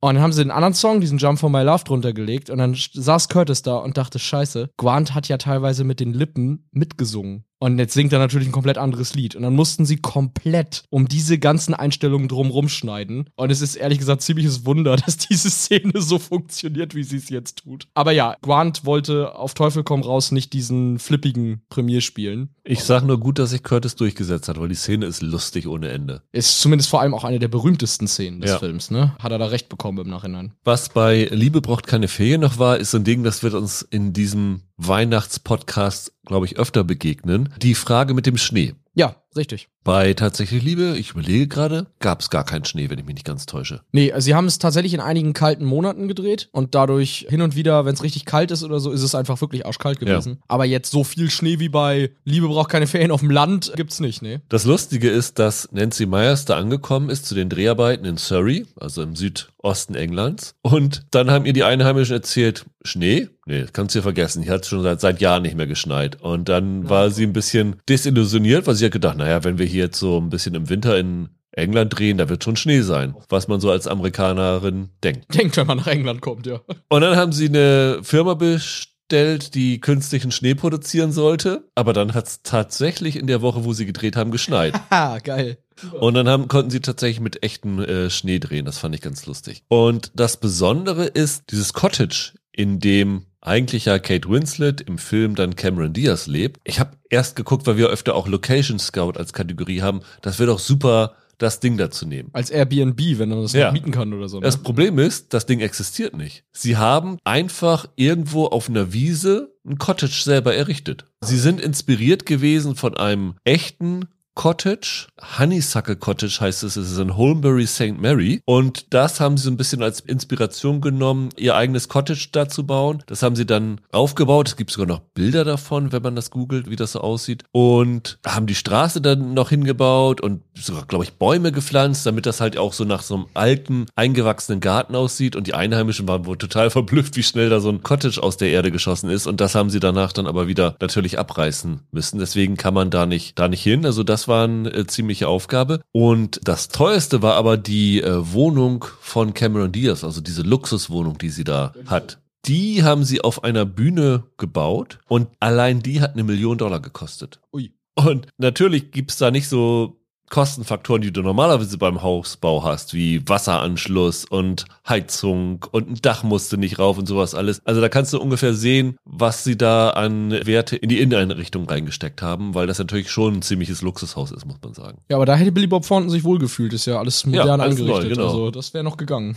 was ich noch erzählen kann, was auch noch ganz interessant ist, Heike Makatsch war hinterher nur so halb happy damit, dass die allermeisten Szenen mit ihr aus dem Film geflogen sind. Das fand ich noch ganz witzig, weil ich habe genau wie du mir diese Grafik angeguckt, wie diese ganzen Handlungsstränge verknüpft sind und war an einer Stelle super überrascht. Da gab es einen Pfeil zwischen Heike Makatsch Figur und der Andrew Lincoln Figur, wo dann irgendwie stand Freunde. Und ich war so, hä? Echt jetzt? Das habe ich aber verpasst. Das ist sogar alles noch ein bisschen komplizierter. Also sie sollte eigentlich tatsächlich mit ihm befreundet sein. Und die Galerie mit den Aktfotos, in der diese Weihnachtsfeier stattfindet, ist eigentlich seine Galerie und sie hat die Location von ihm geliehen. Das wäre in einer rausgeschnittenen Szene halt tatsächlich hätte das stattgefunden. Noch witziger, sie war sogar ursprünglich als diejenige vorgesehen, die Colin Firth betrügt. Also sie sollte eigentlich zu Beginn die sein, die eben Colin Firth betrügt und dann später Alan Rickman verführt. Warum man das am Ende geändert hat, weiß ich nicht. Aber Makatsch hat mal irgendwann erzählt, dass sie da gar nicht mal so happy drüber war, dass da einige ihrer Szenen rausgeflogen sind. Wobei sie natürlich dann noch mehr evil gewesen wäre, Ja. wenn sie die Szene am Anfang gehabt hätten. Und ich glaube, wahrscheinlich wollten sie sie nicht komplett ruinieren, weil sie versuchen ja dann am Ende, sie doch noch ein bisschen halb sympathisch noch mal ein bisschen rüber. Ja, aber, aber wirklich nur so halb. Ja, ja. Aber das war mir noch, war mir noch aufgefallen. Ich fand es noch ganz schön, dass Eli Wallach natürlich eine Attraktion am Set gewesen ist. Ja, das glaube ich. Wie alt war der denn da schon? Der Film ist von 2006 und Eli Wallach ist 1915 geboren. Also 89, 90 ungefähr müsste er während der Dreharbeiten gewesen sein. Krass. Hat danach ja noch tatsächlich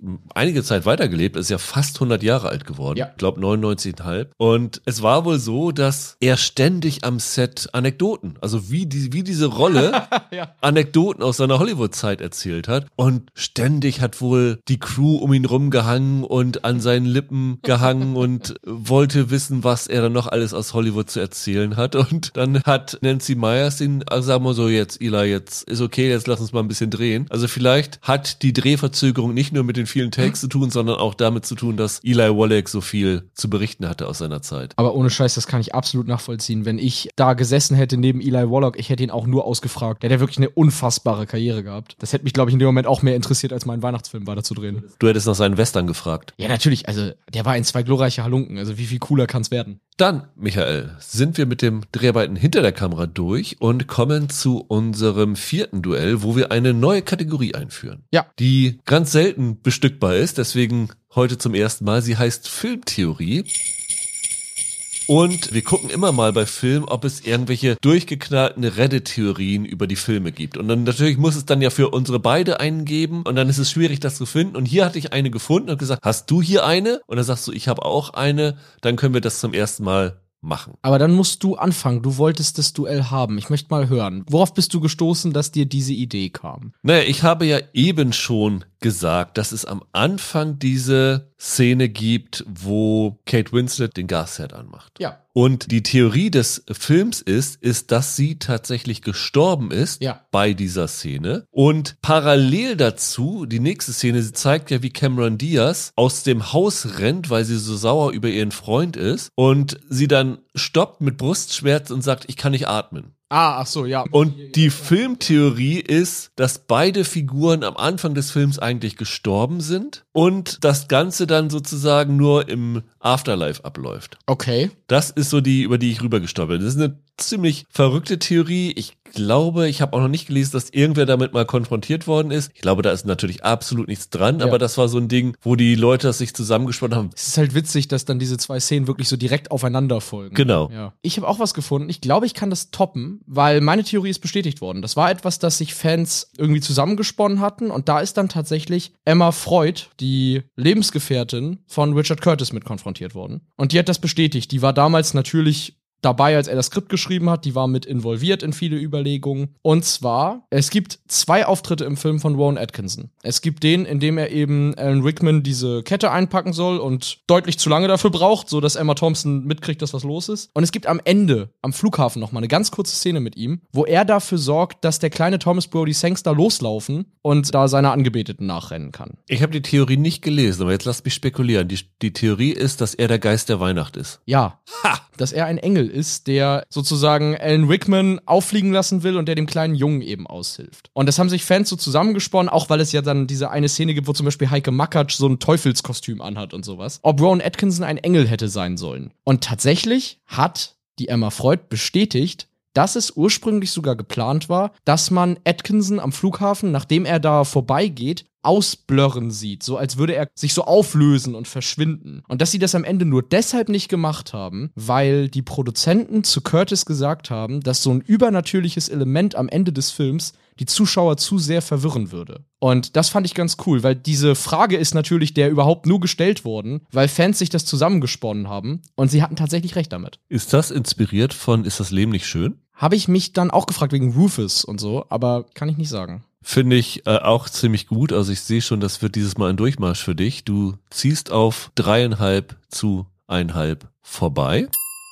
Und wir kommen vor der Kamera und da muss ich sagen, habe ich relativ wenig, also wirklich wenig gefunden. Wie sieht's bei dir aus? Ich kann dir noch mal was zu der Ron Atkinson-Szene erzählen mit der Kette. Ich persönlich fand beim Gucken diese Szene richtig, richtig witzig. Ich wusste, ehrlich gesagt, irgendwie gar nicht, dass Mr. Bean da mitspielt und ich musste richtig lachen. Das ist so affig, wie er das verpackt. Eigentlich finden diese Szene so ziemlich alle Leute lustig, bis auf äh, Alan Rickman. Also das hat Curtis irgendwann mal erzählt. Atkinson hat sich halt tatsächlich sehr viel Zeit für alles gelassen beim Dreh dieser Szene. Und sie hatten wohl zwischendurch mal einen Take, der ging elf Minuten. Und sie haben sehr viele Takes von dieser Szene gemacht, weil sie ihm Improvisationsspielraum geben wollten. Und Rickman war irgendwann richtig, richtig genervt davon. Rickman stellte sich dann immer so ein bisschen angepisst an die Ecke, wenn gerade nicht gedreht wurde. Und dann kam Atkinson wieder angelaufen. Komm zurück, lass uns das nochmal machen. Ich habe noch eine Idee. Lass nochmal von vorne anfangen. Und er sagt, Rickman hat sich sehr professionell verhalten und war die ganze Zeit dabei. Und seine Frustration passte natürlich auch perfekt zu der Szene. Und er hat auch gesagt, es gibt zumindest einen Shot, den man von ihm hat im Film, wo er einfach aus dem Charakter rausgefallen ist und wirklich einfach die Augen verdreht hat, weil er keine Lust mehr auf diesen Drehtag hatte. Das fand ich sehr witzig. Ansonsten habe ich einfach nur so ein paar Anekdoten gefunden. Also was zum Beispiel eine Szene war, die Colin Firth keinen allzu großen Spaß gemacht haben dürfte, war die, wo er mit seiner Geliebten da in diesem See Das habe ich auch gelesen. rumplanscht, weil das Ding war nur so ungefähr 80 Zentimeter tief. Und total dreckig. Ich glaube, das Zitat von ihm, er versteht bis heute nicht, wie sie in diesen Teich einen Kopfsprung machen konnte. Exakt, exakt, genau. Sie mussten sich auch die ganze Zeit hinknien, weil das ja aussehen sollte, als wäre es tiefes Wasser. Und es war voll mit Mücken und er hat erzählt, sein Ellbogen wurde so viel gestochen, dass er, er hat es übertrieben gesagt, es schwoll auf die Größe von einer Avocado an, so hat es zumindest ausgesehen. Haben sie auch wirklich gut gemacht, weil das siehst du im Film tatsächlich nicht, dass das nicht tief gewesen ist. Und es gab eine Szene, da haben sie am Set überlegt, wie können wir das machen. Es ging darum, diesen Colin, das ist die Chris, Chris Marshall-Rolle, diesen Essensboten da. Genau, der Touri, der dann in die USA fahren will. Wo sie den irgendwie einführen wollten. Und sie hatten nicht so richtig eine Idee, wie sie das machen sollen. Und am Set kam Curtis dann auf die Idee, einfach eine Szene zu recyceln, die er zehn Jahre vorher gedreht und nicht benutzt hat. Weil diese Szene, in der er sich über das schlechte Essen beschwert, bei einer Frau, die er anbaggert, und nur damit sich dann rausstellt, dass sie für das Essen verantwortlich ist, das war eigentlich eine Hugh Grant-Szene in Vier Hochzeiten und ein Todesfall und wurde damals auch gedreht und ist aus dem Film rausgeschnitten worden. Und Curtis fand die so witzig, dass er immer wusste, irgendwann kriege ich die noch mal in einem Film unter. Hat er dann auch tatsächlich da hinbekommen. Kannst du noch mal eine Sache für alle, ein für alle Mal aufklären? Ich habe dir das schon geschickt gehabt. Ich habe das Ding bei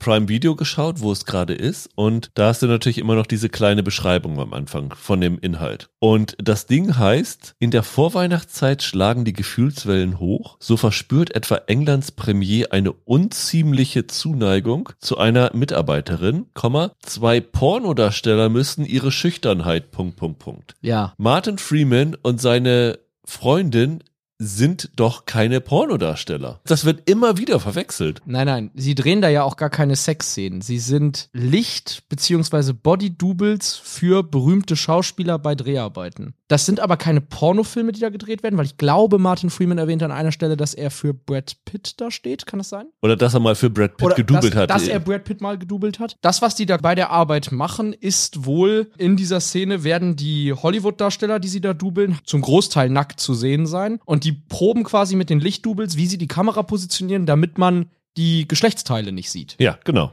So. Und ich glaube nicht, dass man das in echt Splitterfaser nackt macht, so wie das jetzt im Film gezeigt wird, aber das sind keine Pornodarsteller, die drehen da kein Porno, das sind äh, Lichtdoubles. Genau. Also das wollten wir nur mal klarstellen, weil es auch bei Amazon falsch steht und man dann davon ausgeht, das sind zwei Pornodarsteller. Ist es aber nicht. So verrucht ist selbst Richard Curtis nicht. Nee, wohl wahr, wohl wahr. Zwei Sachen habe ich noch, dann darfst du anfangen. Du hast ja gesagt, bei dir ist es gar nicht so viel. Nee, ich habe auch nur Anekdoten. Okay, dann erzähle ich dir noch zwei. Und zwar einmal gibt's im Internet ja tausend Memes zu, ne? Dass Kira Knightley damals 17 oder 18, also 17 war bei den Dreharbeiten, dann 18 wurde währenddessen und Thomas Brody Sangster nur fünf Jahre jünger ist als sie oder viereinhalb und aber halt irgendwie zehn Jahre jünger aussieht als sie. Sie heiratet und er sucht seine erste Liebe. Ja. Er sieht aber auch ehrlich gesagt nicht aus wie 13. Er könnte locker drei Jahre jünger sein. Ja, und Kira auch nicht aus, sieht auch nicht aus wie 17. Kira sieht auch nicht aus wie 17, das ist wohl wahr. Und Thomas Brody Sangster hat echt Skills entwickelt während dieser Dreharbeiten. Der musste nämlich lernen, wie man Schlagzeug spielt. Das konnte der vorher nicht und hat dann tatsächlich mit Hilfe seines Vaters, aber auch wirklich mit einem Lehrer Schlagzeugunterricht genommen und spielte Schlagzeug selber. Und der andere, der etwas unbedingt selber machen wollte, war Andrew Lincoln. Der wollte nämlich, entgegen aller Anweisungen, die Karten selber schreiben, die er da am Ende der Kira zeigt. Er hat gesagt, ich hatte das Gefühl, ich habe eine hübsche Handschrift und wollte das unbedingt selber machen. Genau, genau. Er hat gesagt, ich will das unbedingt selbst machen. Meine Handschrift sieht total schön aus. Er musste dann aber später zugeben, dass seine Handschrift nur die Grafik nachgezeichnet hat. Also in Wahrheit haben sie dann tatsächlich die Schrift mit Bleistift vorgeschrieben und er hat es nur mit dem Stift dann nachgemalt. Also hat er sich da wohl ein bisschen überschätzt, was seine Handschrift angeht. Das ist insofern ganz vielleicht passend, weil das ist ja die mit die bekannteste Szene von tatsächlich Liebe Mit den Schildern. Die bekannteste Szene von Liebe braucht keine Ferien ist Mr. Napkinhead. Ja. Jude Law nicht sich eine Serviette über den Kopf macht, die Brille draufsetzt und irgendwie so tut, als sei er Mr. Napkinhead. Und das ist total lustig. Eigentlich wäre das mein Trivia Pursuit Fact gewesen, aber dann hätte ich hier noch weniger gehabt, deswegen habe ich es rausgelassen, weil das ist eigentlich der beste Fact, den ich gefunden habe. Okay. Mr. Napkinhead basiert auf einer wahren Anekdote, weil der Ehe oder Ex-Ehemann von Nancy Myers, Charles Shire, hat das für seine Kinder, für seine Töchter immer gespielt. Der ist eigentlich der Original Mr. Napkinhead. Und Jude Law hat im Jahr 2004, also kurz vor Liebe braucht keine Ferien, den Film Elfie gedreht. Richtig. Und der Regisseur des Films Elfie war Charles Shire. Und in dem Film Elfie gab es schon eine Szene mit Mr. Napkinhead. Das heißt, Jude Law hat Mr. Napkinhead schon mal gespielt gehabt. Die ist dann aber im fertigen Film rausgeschnitten worden, sodass das irgendwie dann auf einmal tauchte ein Drehbuch aus und sagte, haha, kenne ich, habe ich schon mal gemacht und hat das dann hier für dieses Ding wiederholt. Okay. Fand ich total hübsch. Also das war so eine sehr lustige Anekdote, weil es total absurd ist, dass tatsächlich auch noch Jude Law derjenige ist, der das schon mal in einem anderen Film gespielt hatte. Was ich auch noch schön fand, es gibt zwei Filmfehler in dem Ganzen. Das eine ist ein visueller und zwar Jack Black und Kate Winslet sind doch in diesem Blockbuster, also diesem Videoladen für die Jüngeren unter uns. und sie haben vorher diesen Videoladen, das war eine echte Videothek, durchgestöbert und alle Filme von Jack Black und Kate Winslet aus den Regalen entfernt. Logisch. Weil wäre ein bisschen komisch, wenn sie da rumlaufen und dann steht da Titanic auf einmal rum Ja. oder School of Rock oder sowas. Sie haben allerdings in der Wohnung von Cameron Diaz, also der von der Amanda, nicht ganz so genau geguckt, wo ihr Regal mit den DVDs ist. Ich habe das irgendwo gelesen und wollte das natürlich verifizieren und habe es dann tatsächlich nachgeguckt. Und in einem der rechten Regale, ich meine im zweiten von oben, steht Enigma drinne, der Film mit Kate Winslet. Ja. Also da haben sie dann gegen ihre eigene Maxime aus dem Blockbuster verstoßen, dass es nicht gegen die Realität verstoßen soll. Das fand ich ganz interessant. Also wenn du das in 4K oder beim Streamer siehst und da an der richtigen Stelle pausierst, kannst du tatsächlich da an Enigma finden. Und das, der andere Filmfehler ist, Arthur und Iris reden in einem ihrer ersten Gespräche über Cary Grant. Ach, du kanntest Cary Grant und so? Und dann sagt Arthur, ja, der ist ja from Surrey und so, wo du auch herkommst. Aber tatsächlich kommt Cary Grant eigentlich aus Bristol. Ja, genau, das habe ich auch sofort gegoogelt und gedacht, hä, wieso sagt ihr das? Ja. Stimmt ja gar nicht. Und da ist irgendwie keiner drüber gestolpert. Das fand ich irgendwie ein äh, bisschen bizarr. Ja, da muss einer falsch gegoogelt haben, sozusagen. Genau, genau. Ne? Und das sind tatsächlich die einzigen Anekdoten, weil es gibt wenig darüber, wie dieser Film gedreht worden ist. Äh, selbst das Making of auf der DVD ist so ein 5, 6 Minuten Ding Interviews, da findet kein Wort dazu statt. Da gab es leider nicht so viel, was ich da rausholen konnte. Ich kann abschließend noch eine Sache erzählen, die habe ich mir jetzt extra noch kurz aufgespart, weil sie weniger ein Fun Fact ist und ich es mehr einfach beeindruckend fand. Es gibt ja eine Szene im Film, in der dann Emma Thompsons Figur erfährt, dass ihr Mann eine Affäre hat. Und sie geht dann in ihr Schlafzimmer, macht die Tür zu, macht Musik laut an und fängt dann an zu weinen, damit die Kinder sie nicht hören.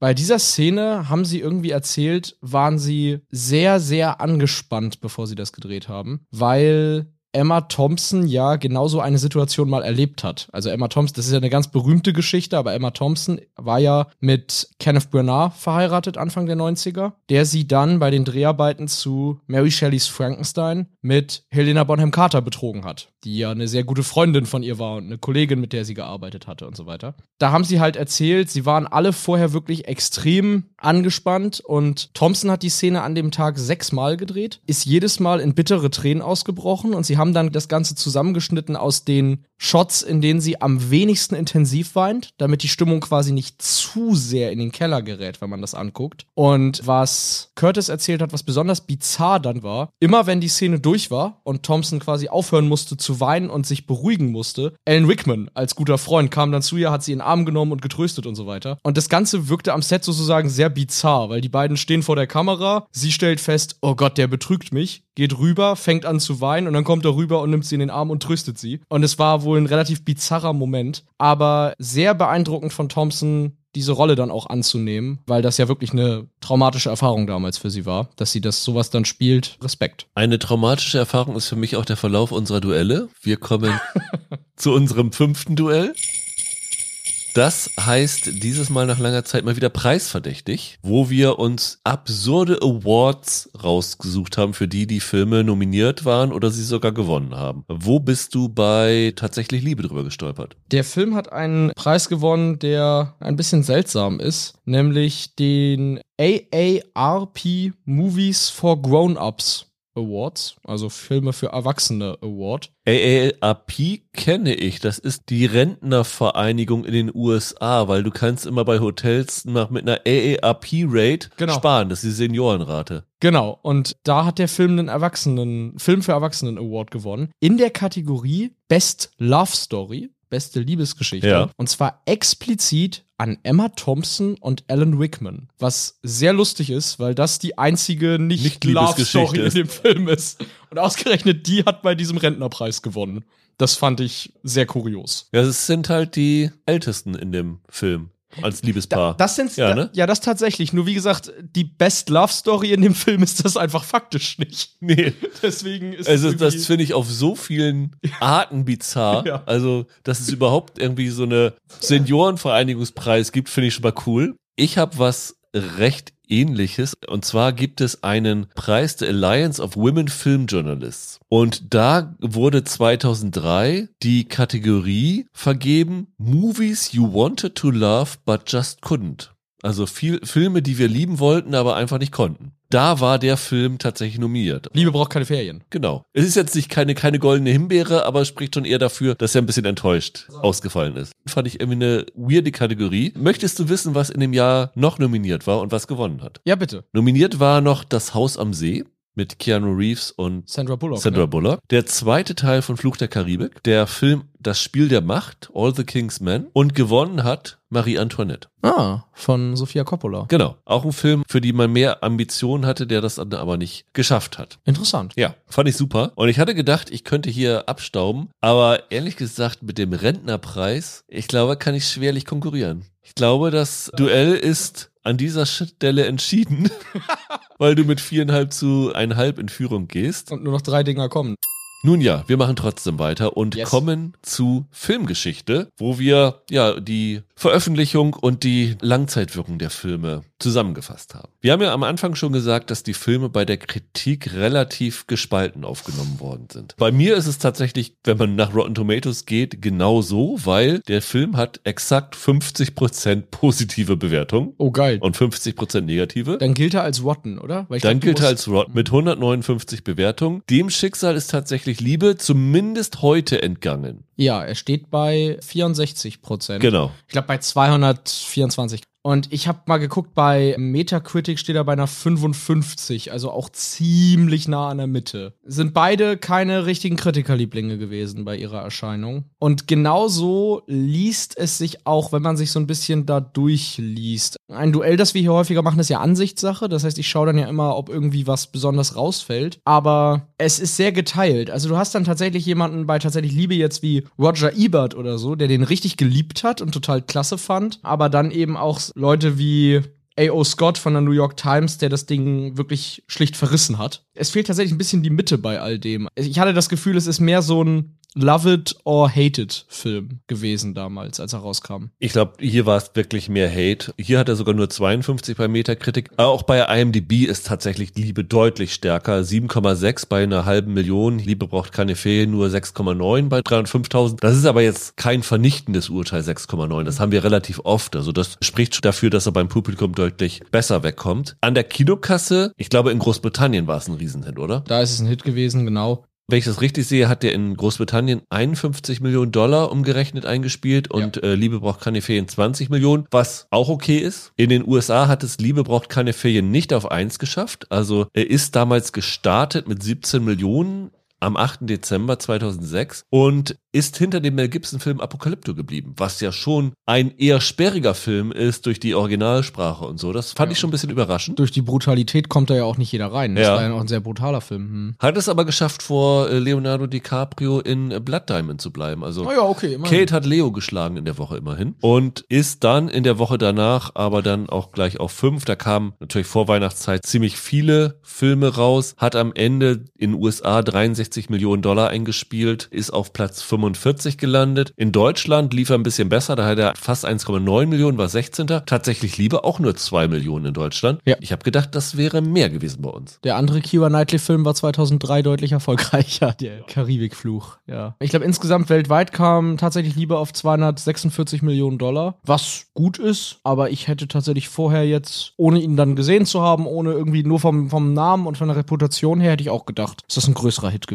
ist. In den USA knapp 60 Millionen eingespielt. Ja, wenn du Kanada dazu zählst. Genau, in Nordamerika. Auch zur Weihnachtszeit rausgekommen, ist also im November 2003 gestartet und ist damals sogar nur auf fünf in den USA gestartet. Da war die zweite Woche von Matrix Revolutions war ein Riesenhit. Klar. Der andere Weihnachtsfilm 11 mit Will Ferrell hat viermal so viel eingespielt. Sogar noch hinter der dritten Woche von Scary Movie 3 geblieben, was natürlich auch schon sehr bizarr ist. Hat sich dann aber wirklich ganz gut gehalten, die Ja. Woche danach auf jeden Fall. Man muss auch sagen, es ist halt nun auch ein sehr britischer Film, ne? Also dein Film ist ja mehr fürs amerikanische Publikum gemacht jetzt als Love Actually. Ja. Aber er hat in den USA die nächste und die übernächste Woche mehr Zuschauer als in der Woche davor gehabt. Das Ja. ist ja auch schon ein bisschen äh, bemerkenswert. Also war so ein kleiner Hit. Bei den Oscars keiner eine Rolle gespielt. Nee. Bill Nye hat einen BAFTA gewonnen. Bill Nighy hat einen BAFTA gewonnen. Ja. Ja. Es gab drei BAFTA-Nominierungen für bester britischer Film und Bill Nighy und Emma Thompson jeweils als Darsteller und Darstellerin in einer Nebenrolle.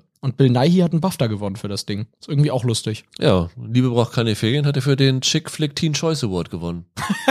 Chick Flick, okay. Ja. Und Langzeitwirkung ist deutlich unterschiedlich zwischen den beiden Filmen. Ja. Es gibt drei Filme, die du unmittelbar mit tatsächlich Liebe in Zusammenhang bringen kannst, dass es die sonst nicht gegeben hätte. Ja, Valentine's Day, Genau. New Year's Eve. Ja. Und wie hieß denn jetzt das dritte Ding? Mother's Day. Mother's Day, genau. Das waren alles auch Episodenfilme, die um einen Tag herum konstruiert sind, mit einem Haufen Stars, die dann da in ihren kleinen Episödchen irgendwelche lustigen Liebesgeschichten haben. Brutal verrissen von der Kritik alle Filme. Allesamt? Also ganz, ganz übel. Ja. Aber zumindest Valentine's Day war ein ziemlicher Kassenerfolg, 2010. Da war doch sogar auch Taylor Swift noch dabei und so. Kann, Den kann sein. New Year's Eve 2011 und Mother's Day 2016. Sowas gibt es bei Liebe braucht keine Ferien nicht, weil er, wie gesagt, damals untergegangen ist. Love Actually hatte zumindest den Vorteil, dass es in Großbritannien dann ein Hit gewesen ist. Was man auch sagen muss, Liebe braucht keine Ferien hat, glaube ich, die Karriere von niemandem richtig angeschoben. Ja, die waren ja auch alle groß. Die waren alle schon groß, richtig? Du hast schon die ganzen Namen gesagt. Bei Tatsächlich Liebe sind die alle große Stars geworden. Die Frage ist, was kann man auf diesen Film zurückführen davon genau?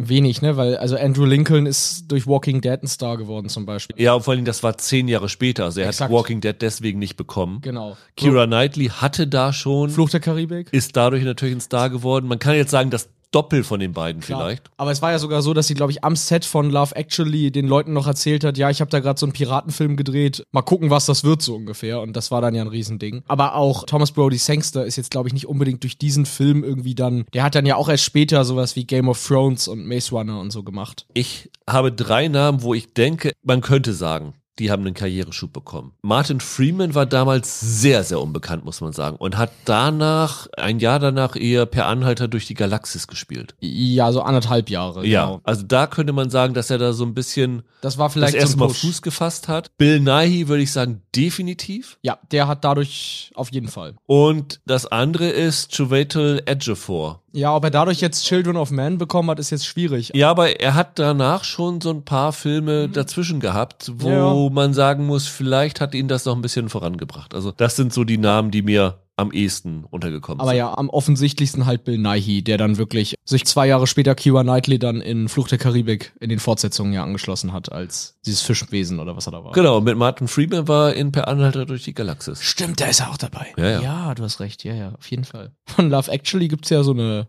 eine lustige Kurzfilmfortsetzung. Hast du genau, die, mal die, gesehen? ja, ja, die vom Red Nose Day. Ja, Red Nose Day Actually. Die war ganz, ganz süß. wo ganz viele von denen irgendwie wieder aufgetaucht sind. Nur Emma Thompson nicht, weil Alan Rickman da gerade verstorben war und sie dann gesagt haben, wir können deiner Rolle jetzt nichts schreiben. Dann müssten wir irgendwie damit äh, umgehen, was mit Alan Rickman passiert ist. Ich habe es mir jetzt nicht nochmal irgendwie vorher angeguckt, ich habe es nicht gefunden, aber klingt irgendwie ganz niedlich. Das ist ganz süß, ja, ja. Ich habe das damals gesehen und fand es schon sehr charmant, ja. Was ich noch gesehen habe, in den USA gibt es irgendwie eine bearbeitete Version von dem Film, wo diese Nebenhandlung mit Martin Freeman konsequent rausgeschnitten wird. Für ABC Family. Da läuft er Okay. jährlich zu Weihnachten im Fernsehen und das ist ihnen wohl zu Nackedei. Und deshalb äh, gibt es eine Fassung, wo, die, wo das nicht drin ist im Film. Die haben nur bei Amazon gelesen, dass es um Pornodarsteller gehen soll. Wahrscheinlich, ja, genau. Und haben gesagt, oh Gott, oh Gott, Schmuddelkram wollen wir hier nicht haben. Dann, Michael, kommen wir zu unserem sechsten Duell. Das heißt äh, Popkultur, wo wir raussuchen, wie sich die Filme später mal in anderen Filmen, Serien, Musikstücken manifestiert haben. Ihr könnt es nicht sehen, aber ich bin super nervös jetzt, weil Rüdiger, glaube ich, seit Wochen, die wir uns schon unterhalten, dieses Duell hypt und mir sagt, er hat da die Knallerantwort des Jahrzehnts gefühlt. Ne, ich habe nur gesagt, ich habe eine Sache gefunden, die könnte ich bei Popkultur, bei Ansichtssache unterbringen, Ja. bei Sozialkunde Mhm. unterbringen. Ich glaube noch ein, zwei Kategorien. Komm, jetzt wollen wir es hören. Es gibt ein Lied und dieses Lied kannte ich schon vorher und finde das ziemlich super Okay. und habe nicht gewusst, dass sich das auf Liebe braucht keine Ferien bezieht. Ja. Das Lied ist von The Wombats und heißt Kill the Director. Ja, das Lied kenne ich auch. Ist ein super Lied. Refrain ist If this is a rom-com, kill the director. Genau, genau. Und ich habe das schon lauthals im Auto mitgesungen, ohne die Ahnung zu haben, worum es da geht. Und bin dann in der Recherche drüber gestolpert. Ich weiß gar nicht wo, aber es gibt ja immer so Seiten, Facts, die sie über diesen Film noch nicht wussten. Und dann stand da ja, der Leadsänger der Wombats hat das über Liebe braucht keine Ferien geschrieben. Und ich bin bei sowas ja immer und denke, hm, ob das so wirklich stimmt. Und ich habe tatsächlich ein Video gefunden, wo die Band über ihre größten Songs erzählt, die Genese davon. Und daher sagt er wirklich, ja, ich bin mit Bekannten ins Kino gegangen, die haben mich hier in Liebe braucht keine Ferien geschleppt und das war der einer der beschissensten Filme, die ich gesehen habe. Okay. Dann hat er halt diesen Refrain gemacht, If this is a rom-com, kill the director. Und eine Satzfolge, die sich immer wiederholt, This is no Bridget Jones, this is Ah. no Bridget, Bridget. Ja, ja, ja, okay. Weil er sich halt erwartet hatte, er würde hier sowas wie Bridget Jones sehen und dann hat er irgendwie einen Film bekommt, der nicht seinen Erwartungen entsprochen hat. Und das fand ich super, weil, wie gesagt, es ist immer das Schönste, wenn du Sachen schon kennst und dann irgendwie durch unsere Recherche eine neue Bedeutung dafür findest. Hatte mich total begeistert. Was hast du? Ich habe eine Art Love Actually Remake.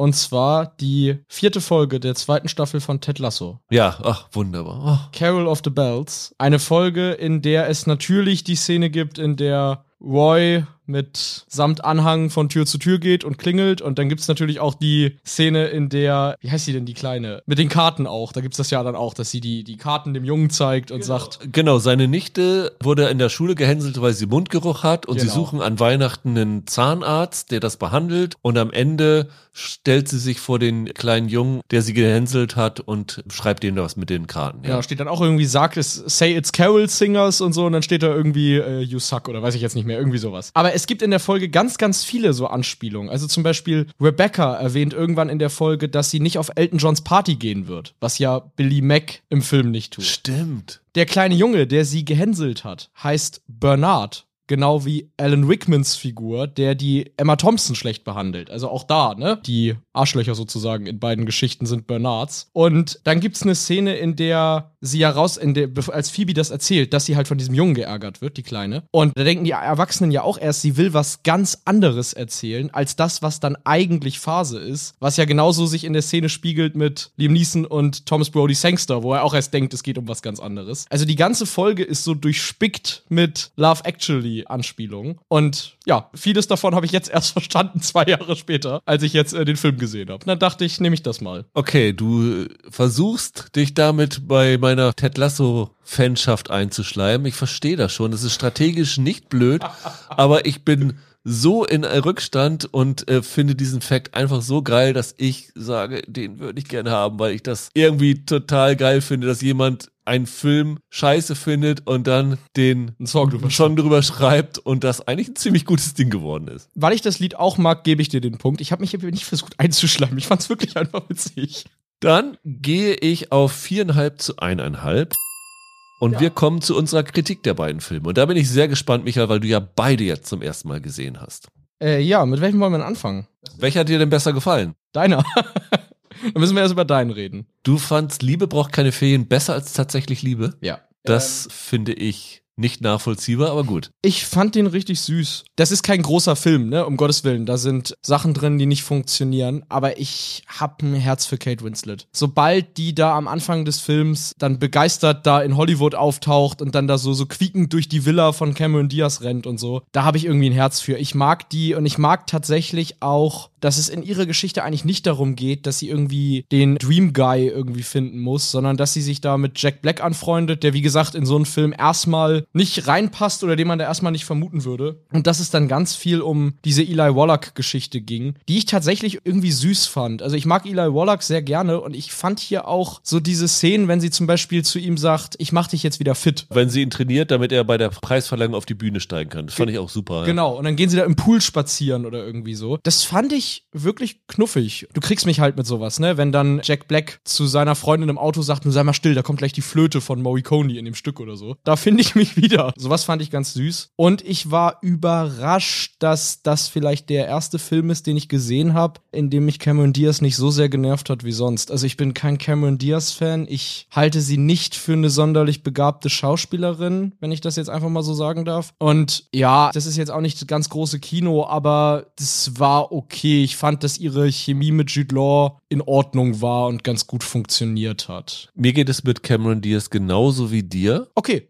aber mir ging es hier auch in diesem Film so mit ihr. Es gab Momente, da finde ich sie charmant. Es gibt immer Momente in Filmen, wo ich sie charmant finde. Ich fand mhm. sie auch in Verrückt nach Mary und in die Hochzeit meines besten Freundes immer mal in Momenten gut, aber ich finde sie halt auch in Momenten total nervig und das ging mir hier ganz oft auch so. Kate Winslet, Eli Warlock sind für mich die Highlights tatsächlich, das ist das Beste. Ich finde auch Jude Law total super charming und ich kann das voll verstehen, dass wenn du so im Internet The Holiday googelst, was so drüber geschrieben wird, dass Frauen dahin schmelzen, wenn sie an Jude Law in dem Film denken. Mein Lieblingstweet, den ich gefunden habe, war, wo eine geschrieben hat, hey liebe Männer, wie ist das eigentlich zu wissen, wissen, dass ihr niemals so gut aussehen werdet wie Jude Law in dem Film. Der ist auch gut. Und die Geschichte mit seinen Töchtern ist auch total okay ja. irgendwie. Aber wenn ich die beiden Filme vergleiche, also ich kannte tatsächlich Liebe. Ich mag tatsächlich Liebe total gerne. Das ist kein perfekter Film. Da gibt es, das ist so ein Problem bei Kurzgeschichtensammlungen. Sachen, die einfach nicht funktionieren, die nicht so gut sind. Aber dann gibt es doch Sachen, da schmelze ich dahin bei den Filmen. Es gibt tolle Romanzen da. Ich weiß noch, ich habe den Film im Kino gesehen. Und diese Szene mit dem Colin, wenn er in die USA geht, das finde ich so genial, dass diese Szene komplett die Erwartungen unterwandert. Weil der tönte immer rum, ja, ich gehe nach Amerika, da kann mir keine Frau widerstehen. Und dann geht er in die USA, weil du würdest ja total erwarten, dass er auf die Nase fällt. Und Ja. dann wieder reumütig zurückkommt. Und das ist so bekloppt, dass sie das gemacht haben, aber ich finde es deswegen auch sehr lustig. Und das sind einfach wahnsinnig gute Schauspieler. Hugh Grant, diese Tanzszene, brillant.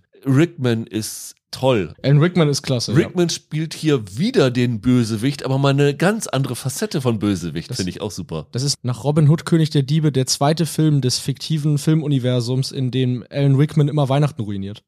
ja. Du weißt, was ich meine.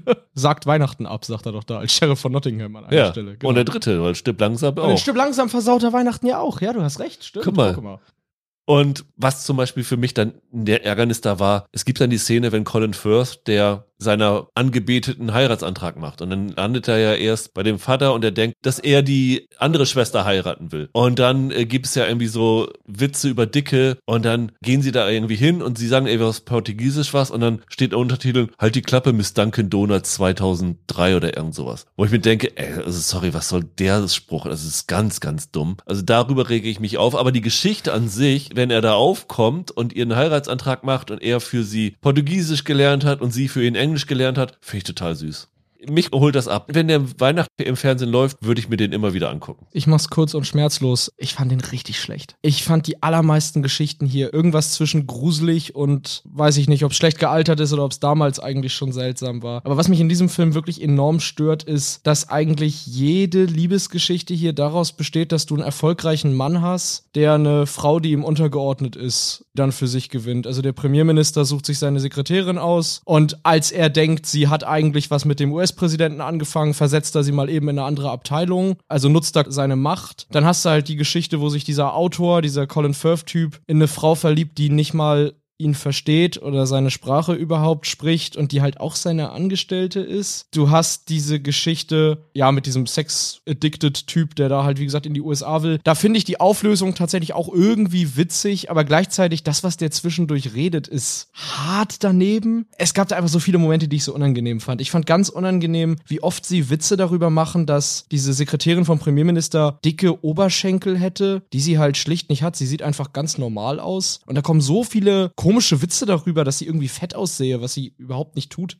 Ah ja, die Geschichte mit Andrew Lincoln. Das hat mich richtig schockiert. Ich kannte diese Szene mit den Schildern aus ganz vielen Parodien. Und ich dachte immer, das wäre so eine romantische Szene, wo er dann endlich ihr gesteht, er liebt sie und dann kommen die irgendwie zusammen. Aber dass er sie eigentlich auf ihrer Hochzeit stundenlang in Nahaufnahmen für sein privates Home-Video abgefilmt hat, dann vor der Tür bei ihrem Ehemann an Weihnachtsabend steht und sagt, ey, ich werde dich immer lieben und dann küsst sie ihn noch, das fand ich richtig creepy, um ehrlich zu sein. Und ich bin ganz froh, dass ich später gelesen habe, dass Andrew Lincoln das auch ziemlich creepy findet. Weiß ich nicht, das fand ich nicht süß, das fand ich einfach nur unangenehm. Ging mir tatsächlich nicht so. Ich habe jetzt einige Gegenargumente dazu. Ich finde zum Beispiel, das ist ja nicht so, dass der Typ ihr ständig hinterhergelaufen ist und sie stalkt. Er ist der Kumpel des Bräutigams. Ja, genau, klar. Sein bester Freund. Es ist eine heimliche Liebe, die er für diese Frau pflegt, wo er natürlich nie die offen gemacht hat, weil er seinem Kumpel, seinem Freund nicht verletzen will. Und weil er da irgendwie die Ja, Freundschaft nicht zerstören will. Und nun ist er da auf der Hochzeit und klar, er hat dann Videos gedreht. Er sollte ja auch Videos drehen. Da war er wohl für auch, nein, nicht angestellt, aber sollte er machen. Und ja, er hat dann sie abgefilmt, weil er sie liebt, aber er hat ja nicht oder ihr Hochzeitskleid gefilmt oder so. Das ist ja nichts Stalkerhaftes. Er ist sonst nie hinterhergegangen und das Einzige war am Ende sozusagen die Aussöhnung von ihr. Die Szene davor sind sie ja auseinandergegangen, ist er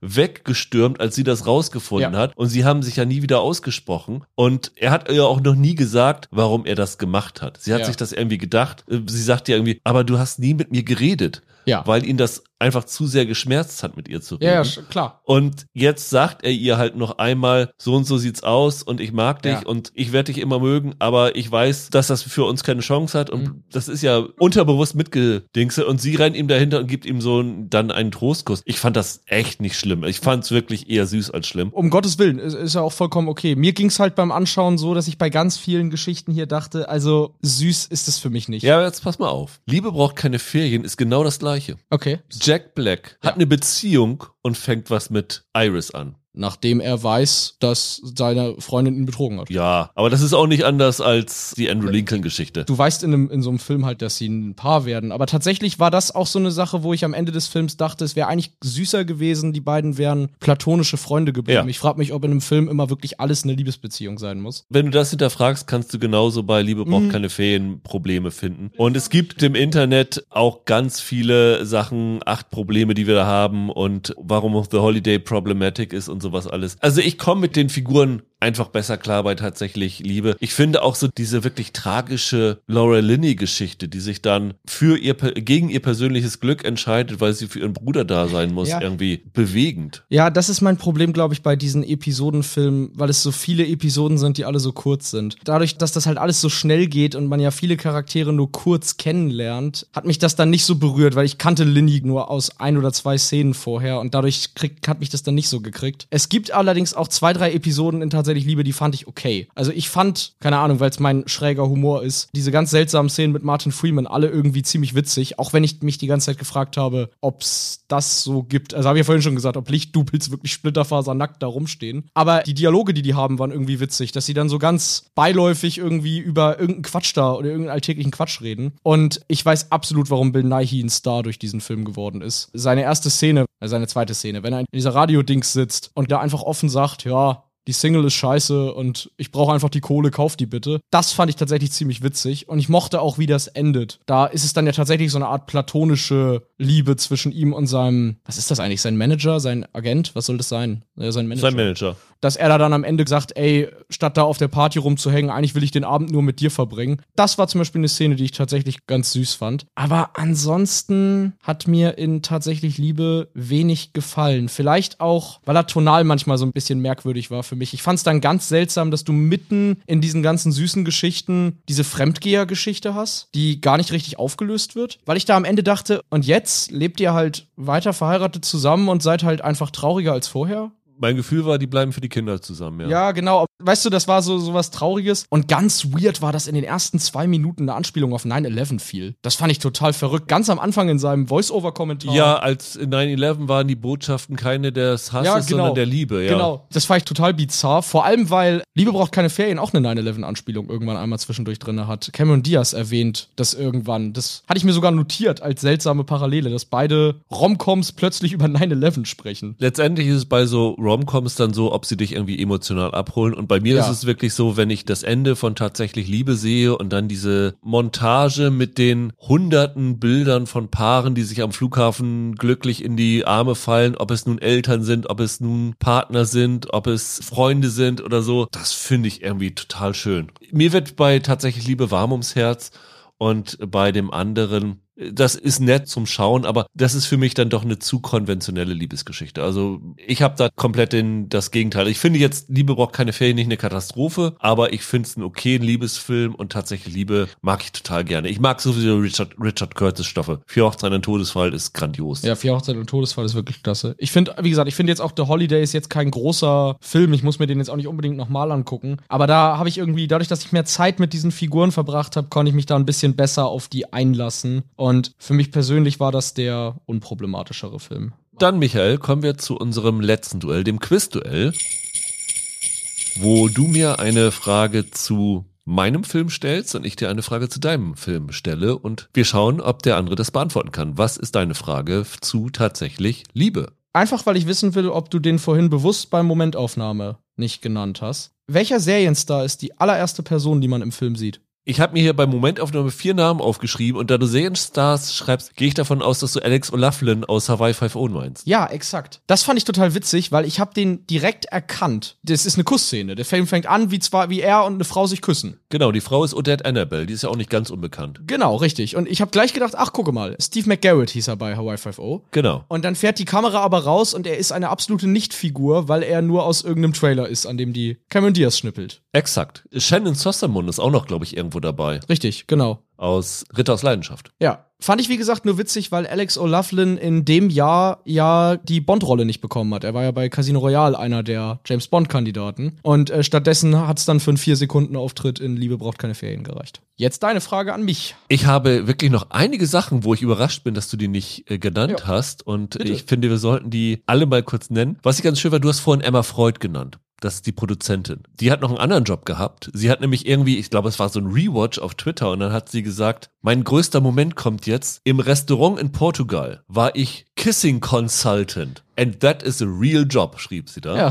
Fand ich irgendwie ganz, ganz amüsant, dass sie da die Produzentin auch für die Kussszenen verantwortlich war. Die andere Sache, die ich noch gedacht hätte, dass du sie erwähnst, die verstorbene Frau von Liam Neeson ist ja auf einem Bild während der Beerdigung abgebildet. Hattest du da rausgesucht, wer das da drauf ist? Ja, das ist eine Schauspielerin, die auch mit Curtis befreundet war. Eine Dokumentarfilmerin ist das gewesen. Äh, Dokumentarfilmerin. Und zwar, ach Gott, wie hieß sie? Rebecca Frayne hieß die. Und in die war Curtis mal unglücklich verliebt. Exakt. Und ja. deswegen hat er die da raufgenommen. Das fand ich noch ganz schön. Aber der Fakt, den ich am weirdesten fand, wo ich überhaupt nicht mit gerechnet hatte, Lucia Muniz spielt die Portugiesin in die Colin Firth verschossen ist. Das ist richtig, ja. Weißt du, was die 1996 gemacht hat, wodurch sie das erste Mal so in der Weltöffentlichkeit bekannt geworden ist? Nee, das weiß ich nicht. Die ist beim ESC aufgetreten. Die hat beim ESC Portugal 1996 vertreten und ist Sechste geworden. Okay. Fand ich total weird, als ich darüber gestolpert bin. War mir nicht bewusst, dass die singen kann. Ich bin kein so ein ESC-Fan, deswegen ist mir die, die da kein Begriff gewesen. Aber ja, wer mal nach 1996 ESC Portugal googelt und das Video findet, sieht die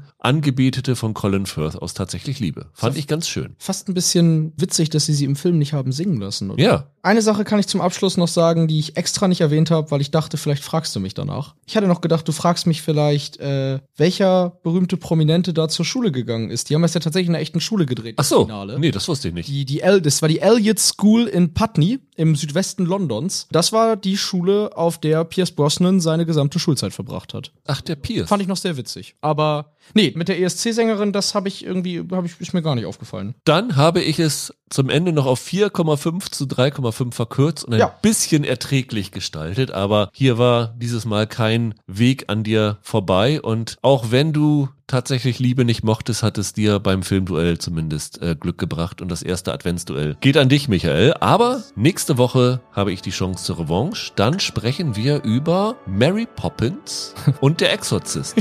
Zwei typische Weihnachtsfilme. Ja, und Filme, die ganz viel gemeinsam haben, Ja. wie ihr dann hören Ja, werdet. genau. Bis dahin, habt eine schöne Weihnachtszeit. Bleibt gesund, macht's gut. Ciao, ciao. Ciao.